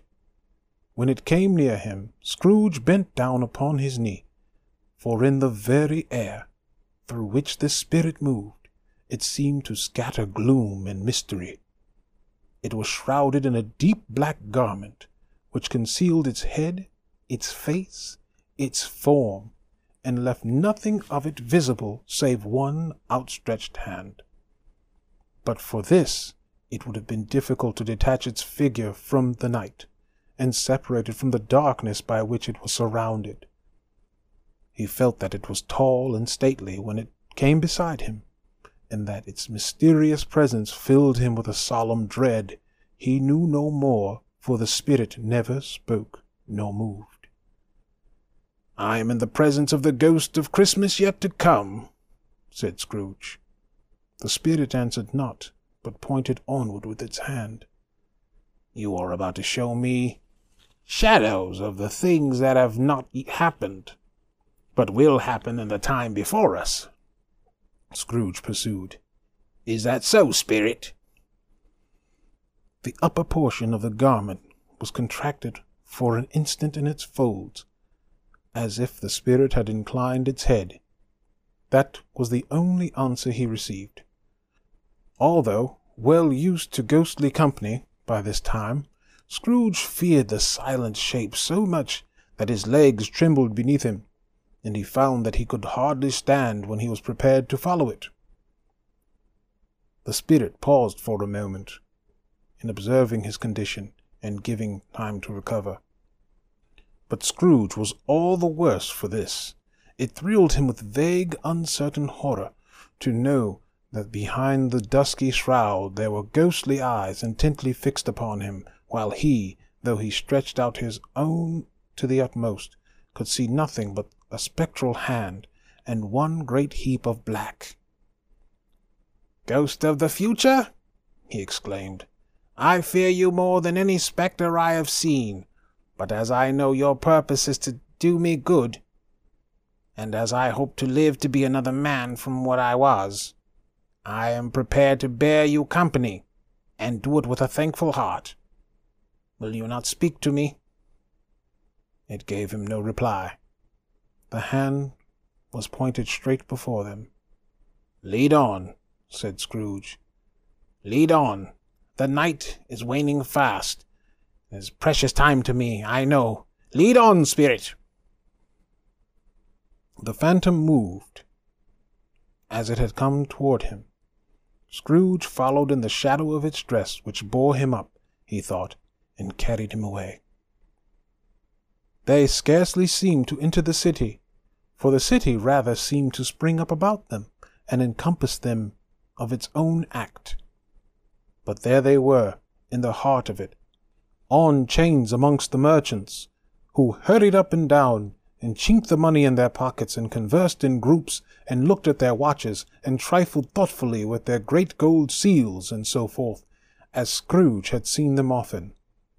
The spirit stopped beside one little knot of business men, observing that the hand was pointed to them. Scrooge advanced to listen to their talk. No, said a great fat man with a monstrous chin. I don't know much about it either way. I only know he's dead. When did he die? inquired another. Last night, I believe. Why, what was the matter with him? asked the third, taking a vast quantity of snuff out of a very large snuff box. I thought he'd never die. God knows, said the first with a yawn. What has he done with his money? Asked a red faced gentleman with a pendulous excrescence on the end of his nose that shook like the gills of a turkey cock. I haven't heard, said the man with the large chin, yawning again.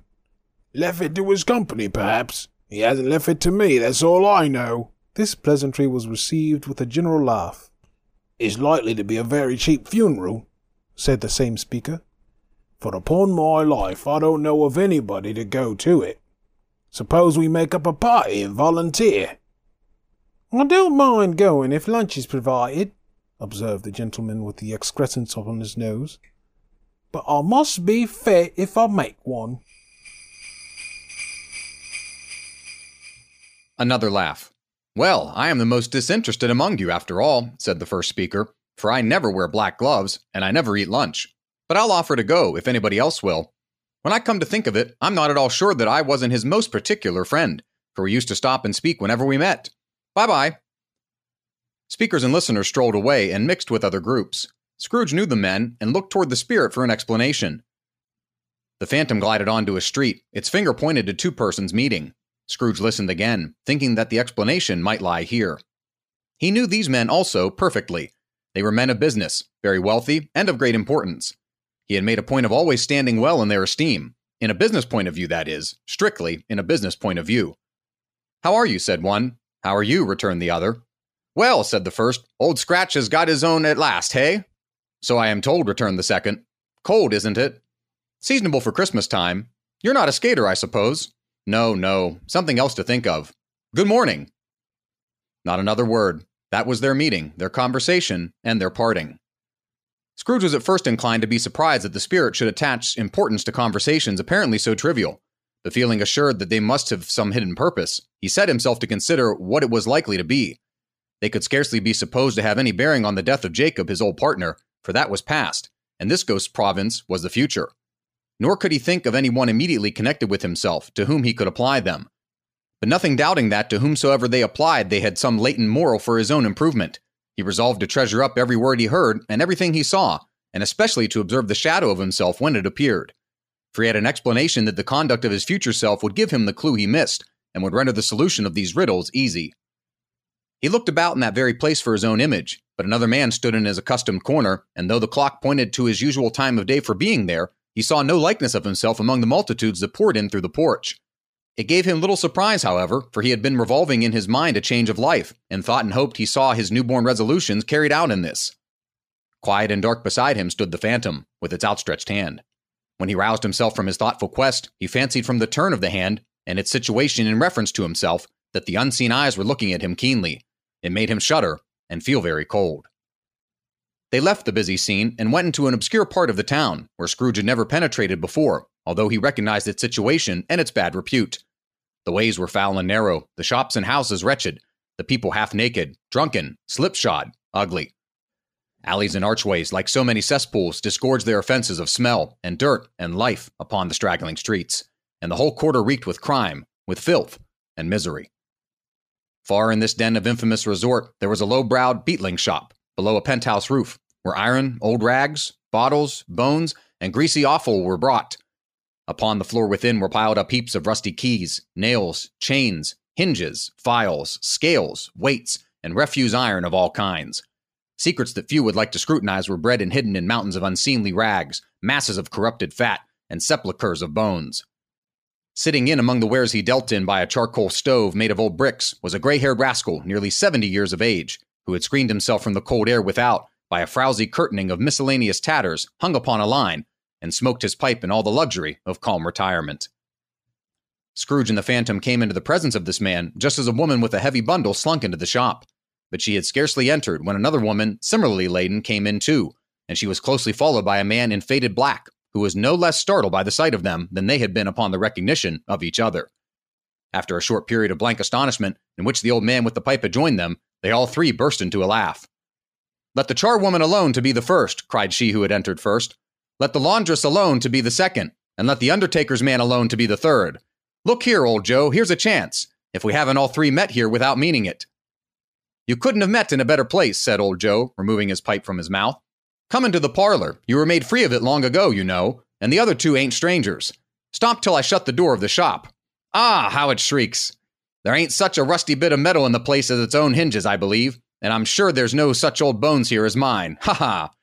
We're all suitable to our calling, we're well matched. Come into the parlor. Come into the parlor. The parlor was the space behind the screen of rags. The old man raked the fire together with an old stair rod, and having trimmed his smoky lamp, for it was night, with the stem of his pipe, put it in his mouth again. While he did this, the woman who had already spoken threw her bundle on the floor and sat down in a flaunting manner on a stool, crossing her elbows on her knees and looking with a bold defiance at the other two. What odds, then? What odds, Mrs. Dilber? said the woman. Every person has a right to take care of themselves. He always did. That's true indeed, said the laundress. No man more so. Why then, don't stand staring as if you were afraid, woman. Who's the wiser? We're not going to pick holes in each other's coats, I suppose. No, indeed, said Mrs. Dilber and the man together. We should hope not. Very well, then, cried the woman. That's enough. Who's the worse for the loss of a few things like these? Not a dead man, I suppose. No, indeed, said Mrs. Dilber, laughing. If he wanted to keep him after he was dead, a wicked old screw, pursued the woman, why wasn't he natural in his lifetime? If he had been, he'd have somebody to look after him when he was struck with death, instead of lying gasping out his last there, alone by himself. It's the truest word that was ever spoke, said Mrs. Dilber. It's a judgment on him. I wish it was a little heavier judgment, replied the woman, and it should have been, you may depend on it, if I could have laid my hands on anything else. Open that bundle, old Joe, and let me know the value of it. Speak out plain. I'm not afraid to be the first, nor afraid for them to see it. We know pretty well that we were helping ourselves before we met here, I believe. It's no sin. Open the bundle, Joe. But the gallantry of her friends would not allow of this, and the man in faded black, mounting the breach first, produced his plunder. It was not extensive. A seal or two, a pencil case, a pair of sleeve buttons, and a brooch of no great value were all. They were severally examined and appraised by old Joe, who chalked up the sums as he was disposed to give for each upon the wall, and added them up into a total when he found there was nothing more to come. That's your account, said Joe, and I wouldn't give another sixpence if I was to be boiled for not doing it. Who's next? Mrs. Dilber was next. Sheets and towels, a little wearing apparel, two old fashioned silver teaspoons, a pair of sugar tongs, and a few boots. Her account was slated on the wall in the same manner. I always give too much to ladies. It's a weakness of mine, and that's the way I ruin myself, said old Joe. That's your account. If you asked me for another penny and I made it an open question, I'd repent of being so liberal and knock off half a crown. And now unto my bundle, Joe, said the first woman. Joe went down on his knees for the greater convenience of opening it, and having unfastened a great many knots, dragged out a large and heavy roll of some dark stuff. What do you call this? said Joe. Bed curtains. Ah, returned the woman, laughing and leaning forward on her crossed arms. Bed curtains. You don't mean to say you took him down, rings and all, with him lying there, said Joe.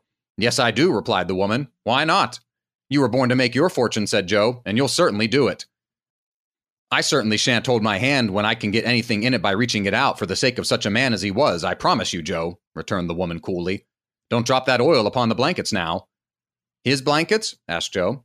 Whose else do you think? replied the woman. He isn't likely to take cold without 'em, I dare say.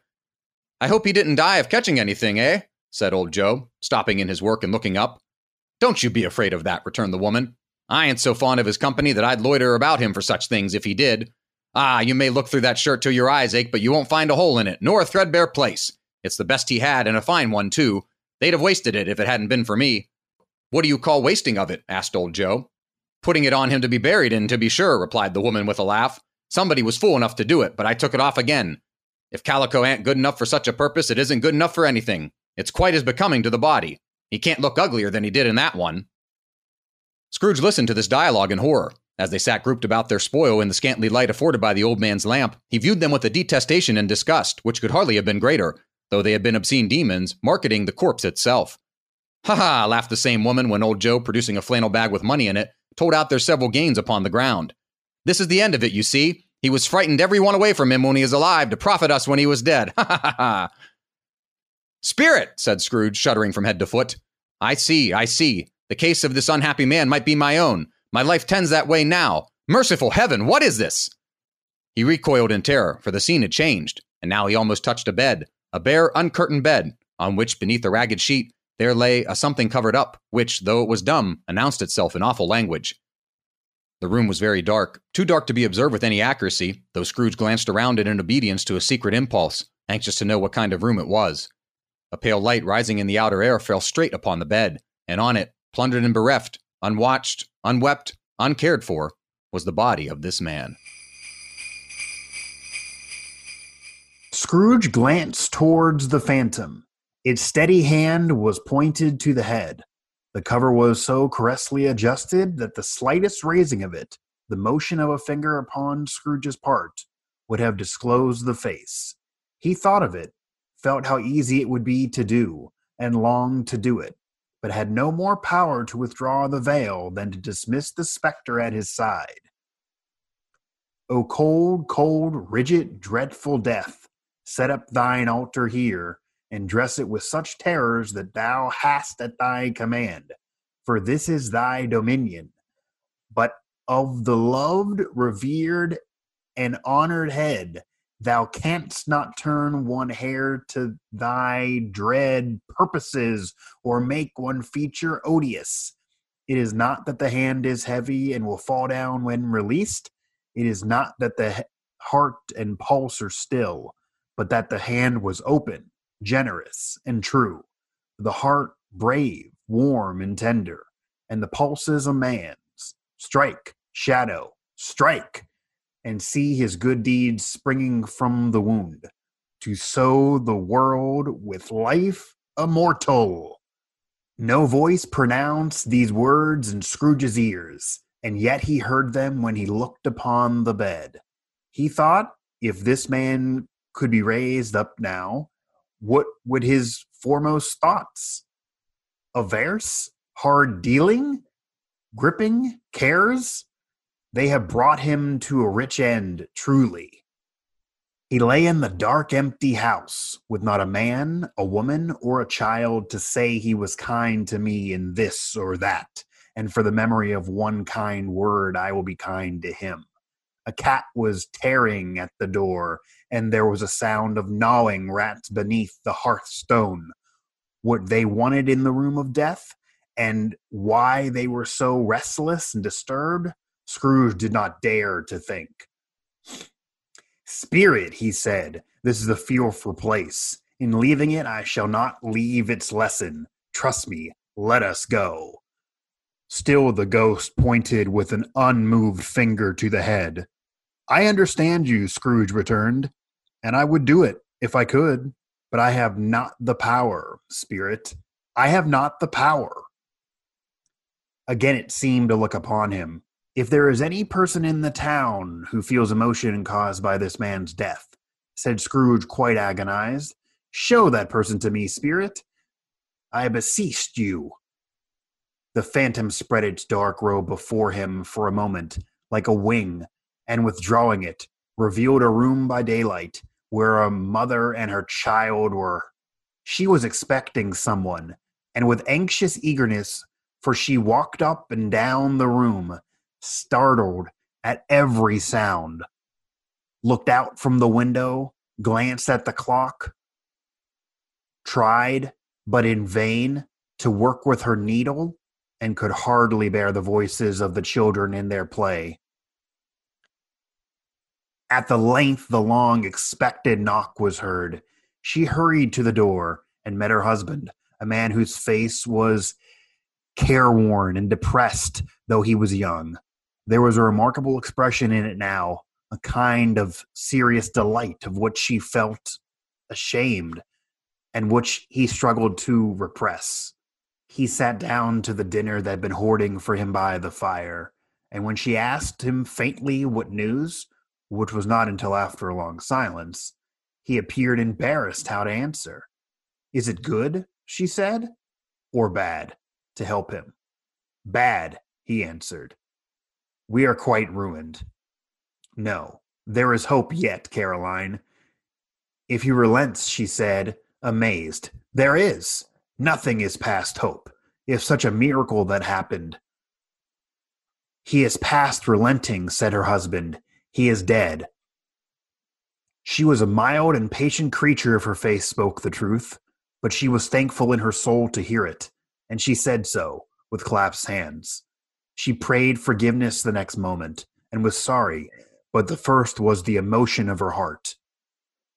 What the half drunken woman who I told you told of you last night said to me when I tried to see him and obtain a week's delay, and what I thought was a mere excuse to avoid him, turns out to have been quite true. He was not only very ill, but dying then. To whom will our debt be transferred? I don't know. But before that time, we shall be ready with the money. And even though we are not, it would be a bad fortune indeed to find a merciless a creditor in his successor. You may sleep tonight with light hearts, Caroline. Yes, soften as they would, their hearts were lighter. The children's faces hushed and cluttered round to hear what they were so little understood were brighter, and it was a happier house for this man's death. The only emotion that the ghost could show him, caused by the event, was one of pleasure. Let me see some tenderness connected with a death, said Scrooge, or that dark chamber spirit which we left just now will be forever present to me. The ghost conducted him through several streets familiar to his feet, and as they went along, Scrooge looked here and there to find himself, but nowhere was to be seen. They entered poor Bob Cratchit's house, the dwelling he had visited before, and found the mother and children seated round the fire.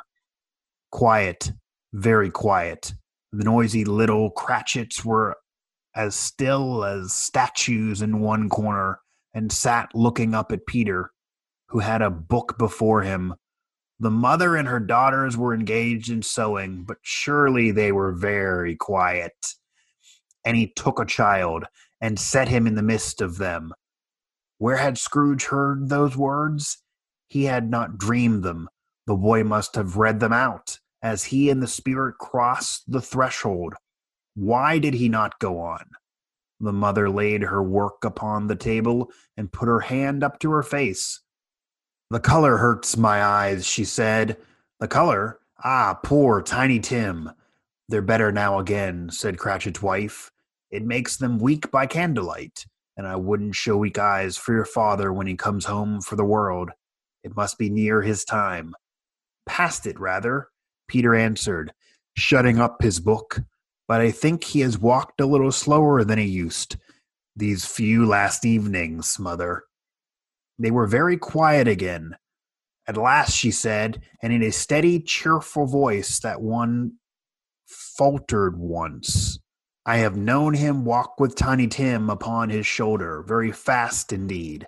And so have I, cried Peter, often. And so have I, exclaimed another. So had all. But he was very light to carry, she resumed, intent upon her work, and his father loved him so that it was no trouble, no trouble, and there is your father at the door. She hurried out to meet him, and the little Bob and his comforter, he had need of it, poor fellow, came in. His tea was ready for him on the hob, and they all tried who should help him to it most. Then the two young Cratchits got upon his knees and laid his child a little cheek against his face, as they said, Don't mind it, father. Don't be grieved. Bob was very cheerful with them and spoke pleasantly to all the family. He looked at the work upon the table and praised the industry and speed of Mrs. Cratchit and the gifts. They would be done long before Sunday, he said. Sunday? You went to the day, then, Robert, said his wife. Yes, my dear, returned Bob. I wish you could have gone. It would have done you good to see how green a place it is, but you'll see it often. I promised him that I would walk there on a Sunday. My little, little child, cried Bob. My little child. He broke down all at once. He couldn't help it. If he could have helped it, he and his child would have been further apart perhaps than they were. He left the room and went up the stairs into the room above, which was lighted cheerfully and hung with Christmas. There was a chair set close beside the child, and there were signs of someone having been there lately. Poor Bob sat down in it, and when he had thought a little and composed himself, he kissed the little face. He was reconciled to what had happened, and went down again quite happy. They drew about the fire and talked, the girls and mother working still. Bob told them of the extraordinary kindness of Mr. Scrooge's nephew, whom he had scarcely seen but once, and who, meeting him in the street that day, and seeing that he looked a little, just a little, down, you know, said Bob, inquired what had happened to distress him. A which, said Bob, for he is the pleasant spoken gentleman you have ever heard, I told him. I am heartily sorry for it, Mr. Cratchit, he said, and heartily sorry for your good wife. By the by, how he ever knew that, I don't know. Knew what, my dear? Why, that you were a good wife? replied Bob. Everybody knows that, said Peter. Very well observed, my boy, cried Bob. I hope they do. Heartily sorry, he said, for your good wife. If I can be of service to you in any way, he said, giving me his card, that's where I live. Pray come to me. Now it wasn't, cried Bob. For the sake of anything he might be able to do for us, for as much as his kind way, that this was quite delightful. It really seemed as if he had known our Tiny Tim and felt with us. I'm sure he's a good soul, said Mrs. Cratchit. You would be sure of it, my dear, returned Bob, if you saw and spoke to him. I shouldn't be all that surprised. Mark what I say, if he got Peter a better situation. Only hear that, Peter, said Mrs. Cratchit. And then, cried one of the girls, Peter will be keeping company with someone and setting up for himself. Get along with you, reported Peter, grinning. Is just as likely as not, said Bob. One of these days, though there's plenty of time for that, my dear. But however and whenever we part from one another, I am sure we shall none of us forget poor Tiny Tim, shall we? Or this first parting that there was among us. Never, father, cried they all. And I know, said Bob, I know, my dears, and then we recollect how patient and how mild he was, although he was a little, little child. We shall not quarrel easily among ourselves and forget poor Tiny Tim in doing it. No, never, father, they all cried again. I am very happy, said little Bob. I am very happy. Mrs. Cratchit kissed him. His daughters kissed him. The two young Cratchits kissed him. And Peter and himself shook hands. The spirit of Tiny Tim, thy childish essence from God. Spectre, said Scrooge, something informs me that our parting moment is at hand. I know it, but I know not how.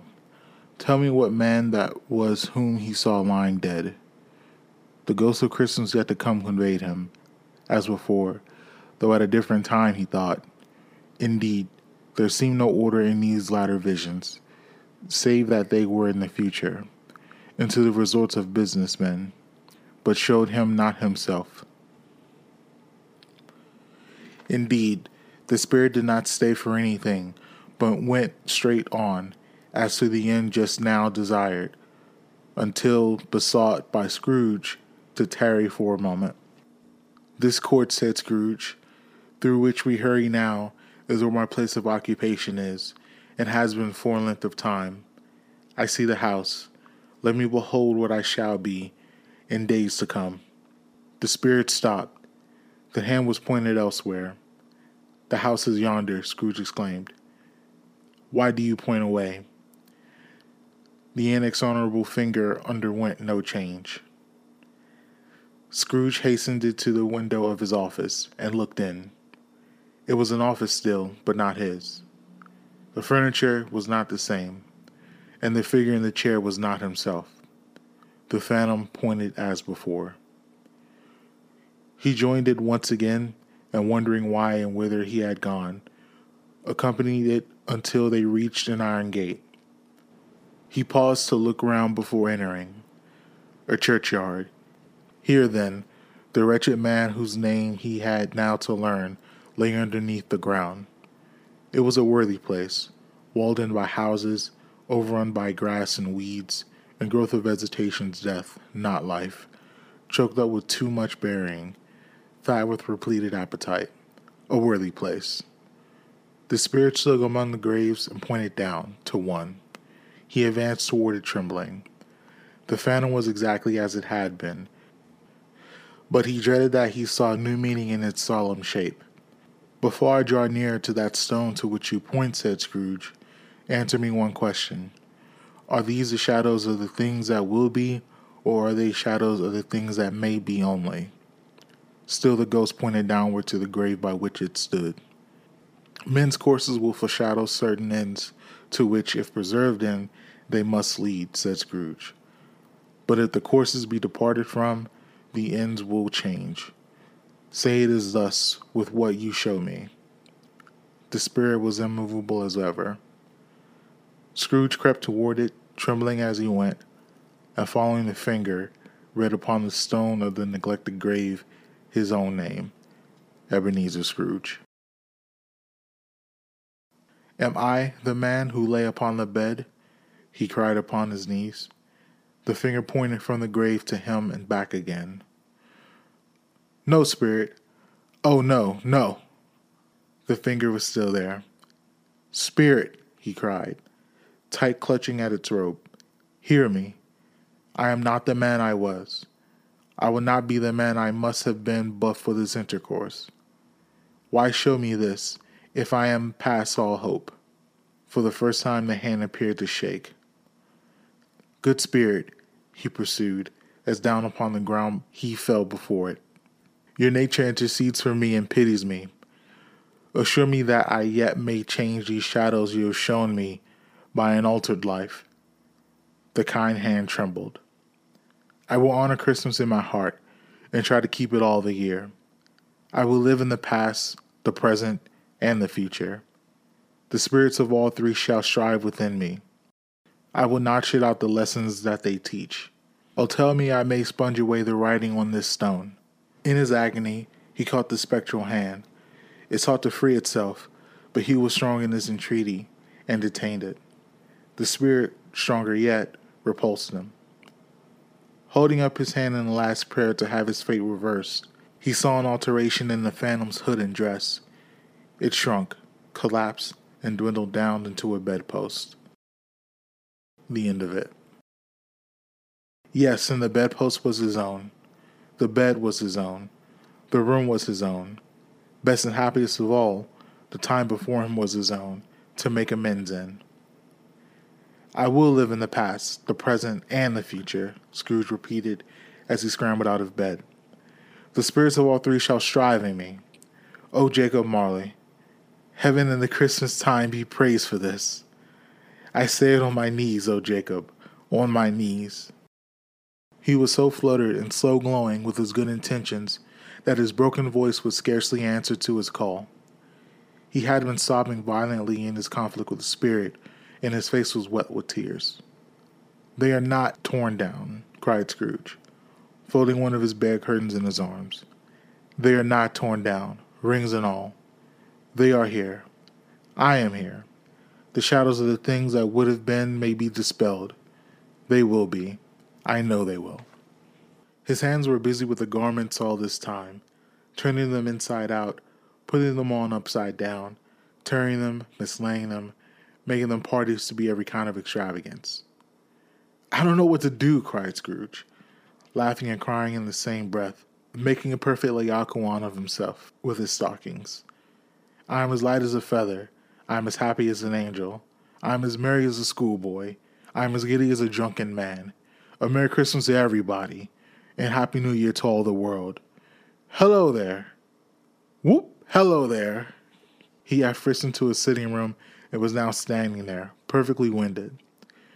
Here's the saucepan that the gruel was in, cried Scrooge, starting off again and going around the fireplace. There's the door by which the ghost of Jacob Marley entered. There's a corner where the ghost of Christmas past sat. There's a window where I saw wandering spirits. That's all right. That's all true. It all happened. really, for a man who'd been out of practice for so many years, it was a splendid laugh, a most illustrious laugh. The father of a long, long line of brilliant laughs. I don't know what day of month it is, said Scrooge. I don't know how long I've been among the spirits. I don't know anything. I'm quite a baby. Never mind. I don't care. I'd rather be a baby. Hello. Whoop. Hello here. He was checked in his transports by the churches ringing out the lustiest peals he had ever heard. Clash, clang, hammer, ding, dong, bell, bell, dong, ding, hammer, clang, clash. Oh, glorious, glorious. Running to the window, he opened it and put out his head. No fog, no mist. Clear, bright, jovial, staring, cold. Cold, piping for the blood to dance to. Golden sunlight, heavenly sky, sweet fresh air, merry bells. Oh, glorious, glorious. What's today? Scrooge cried, calling downward to a boy in Sunday clothes, who perhaps had loitered in to look about him. Eh? returned the boy, with all his might of wonder. What's today, my fine fellow? said Scrooge.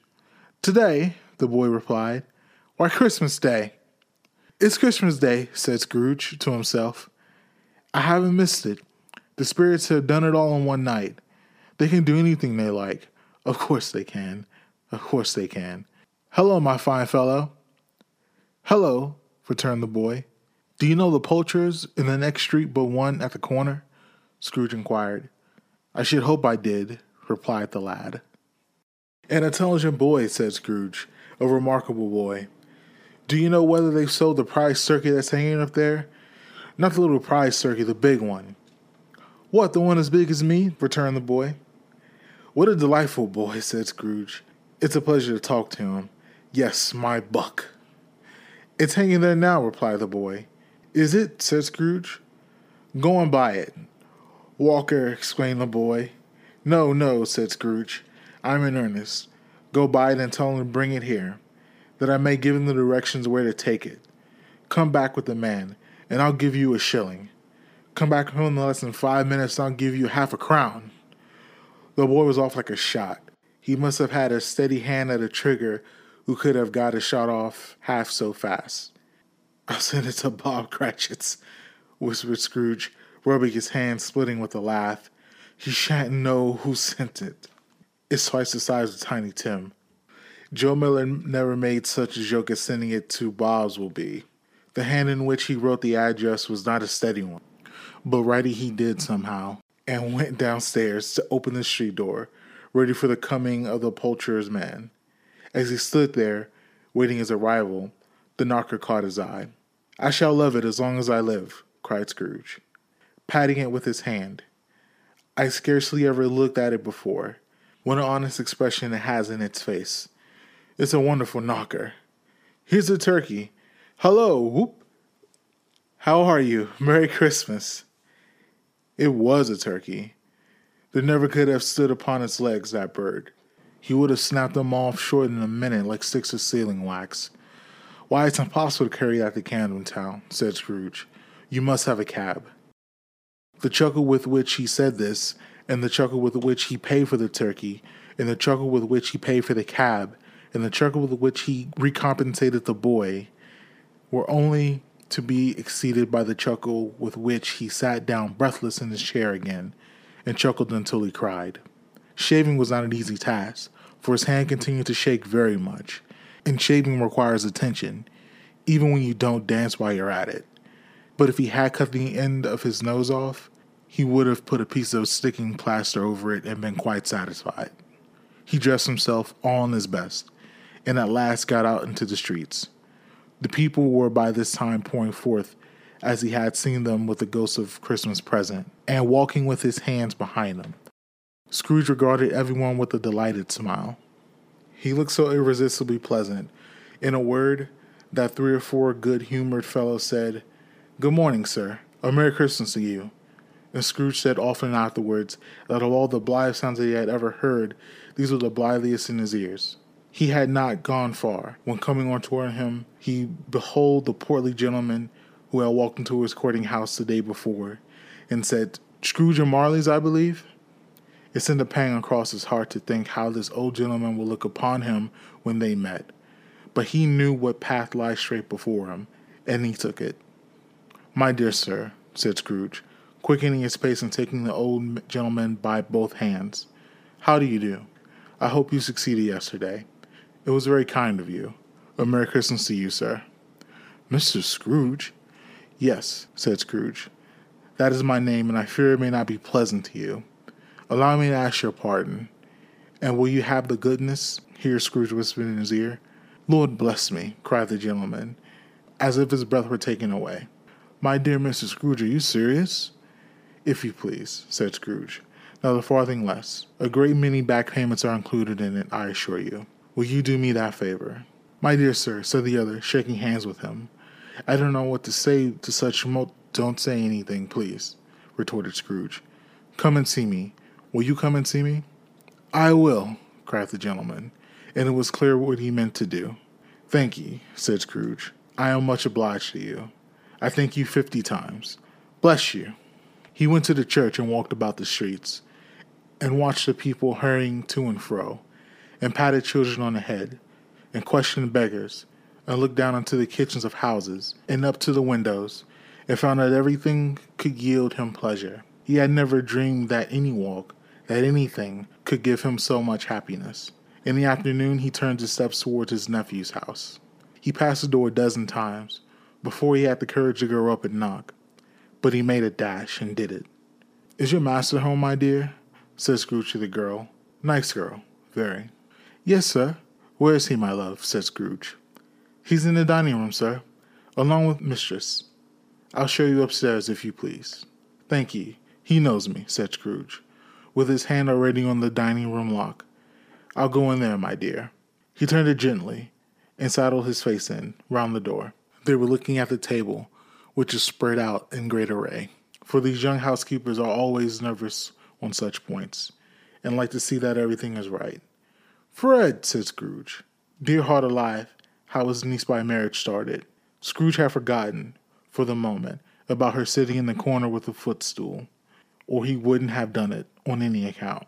Why, bless my soul, cried Fred. Who's that? Tis I, your Uncle Scrooge. I've come to dinner. Will you let me in, Fred? Let him in. It is a mercy you didn't shake his arm off. He was at home in five minutes. Nothing could be heartier. His niece looked just the same. So did Topper when he came in. So did the plump sister when she came in. So did everyone when they came in.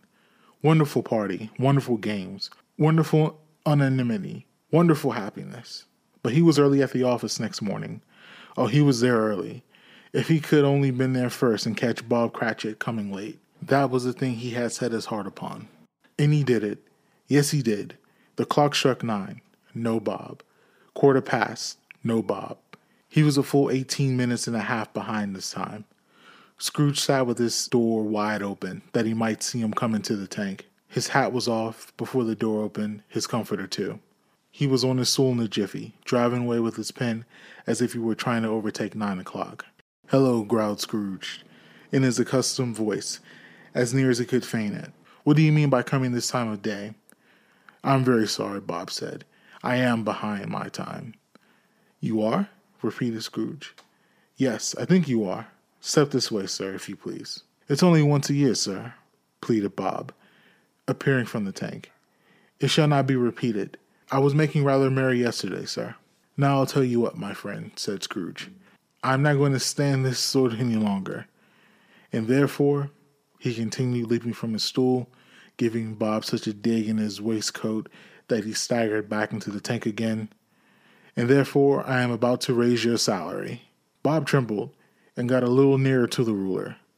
He had a momentary idea of knocking Scrooge down with it, holding him, and calling out to the people in the court for help in a straight waistcoat. A Merry Christmas, Bob, said Scrooge, with an eagerness that could not be mistaken as he clapped him on the back. A merrier Christmas, Bob, my good fellow, than I have given you for many a year. I'll raise your salary, in endeavoring to assist your struggling family, and we'll discuss your affairs this very afternoon over a Christmas bowl of smoking bishop, Bob. Make up the fires and buy another coal scuttle before you dot another I, Bob Cratchit. Scrooge was better than his word. He did it all, and indefinitely more. And to Tiny Tim, who did not die, he was a second father. He became as good a friend, as good a master, and as good a man as the good old city knew, and any other good old city, town, or borough in the good old world. Some people laughed to see the alteration in him, but he let them laugh, and little heeded them. for he was wise enough to know that nothing had ever happened on this globe for good at which some people did not have their fill of laughter in the outset, and knowing that such as these will be blind anyway, that he thought it quite as well that they should wrinkle up their eyes and grin, as they have the malady in less attractive forms.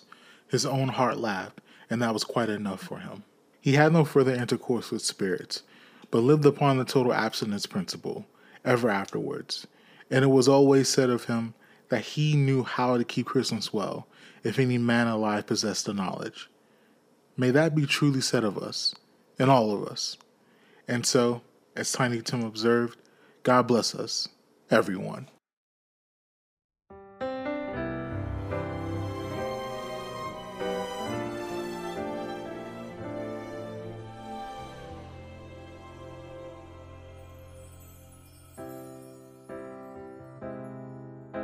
And that was A Christmas Carol, courtesy of Hyphen Podcast Group. In order of appearance, Melysette of A Frightful Fret.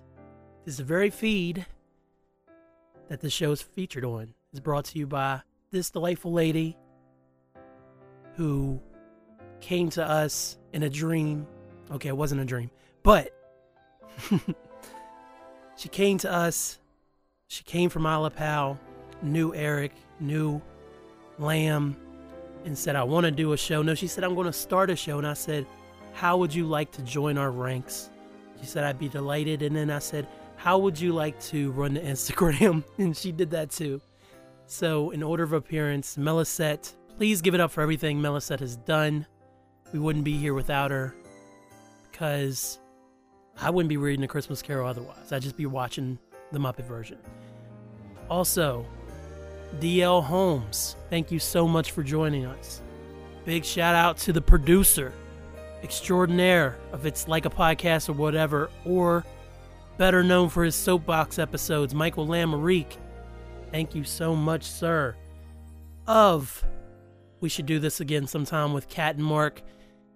Kit Kat Chinetti, thank you for coming in and putting all the pressure on me after you absolutely knocked out your part. It's wonderful. Thank you, Kat. Then me, Kellen Conley, host of Hyphen Nation, founder, editor in chief of Hyphen Podcast Group. No big deal.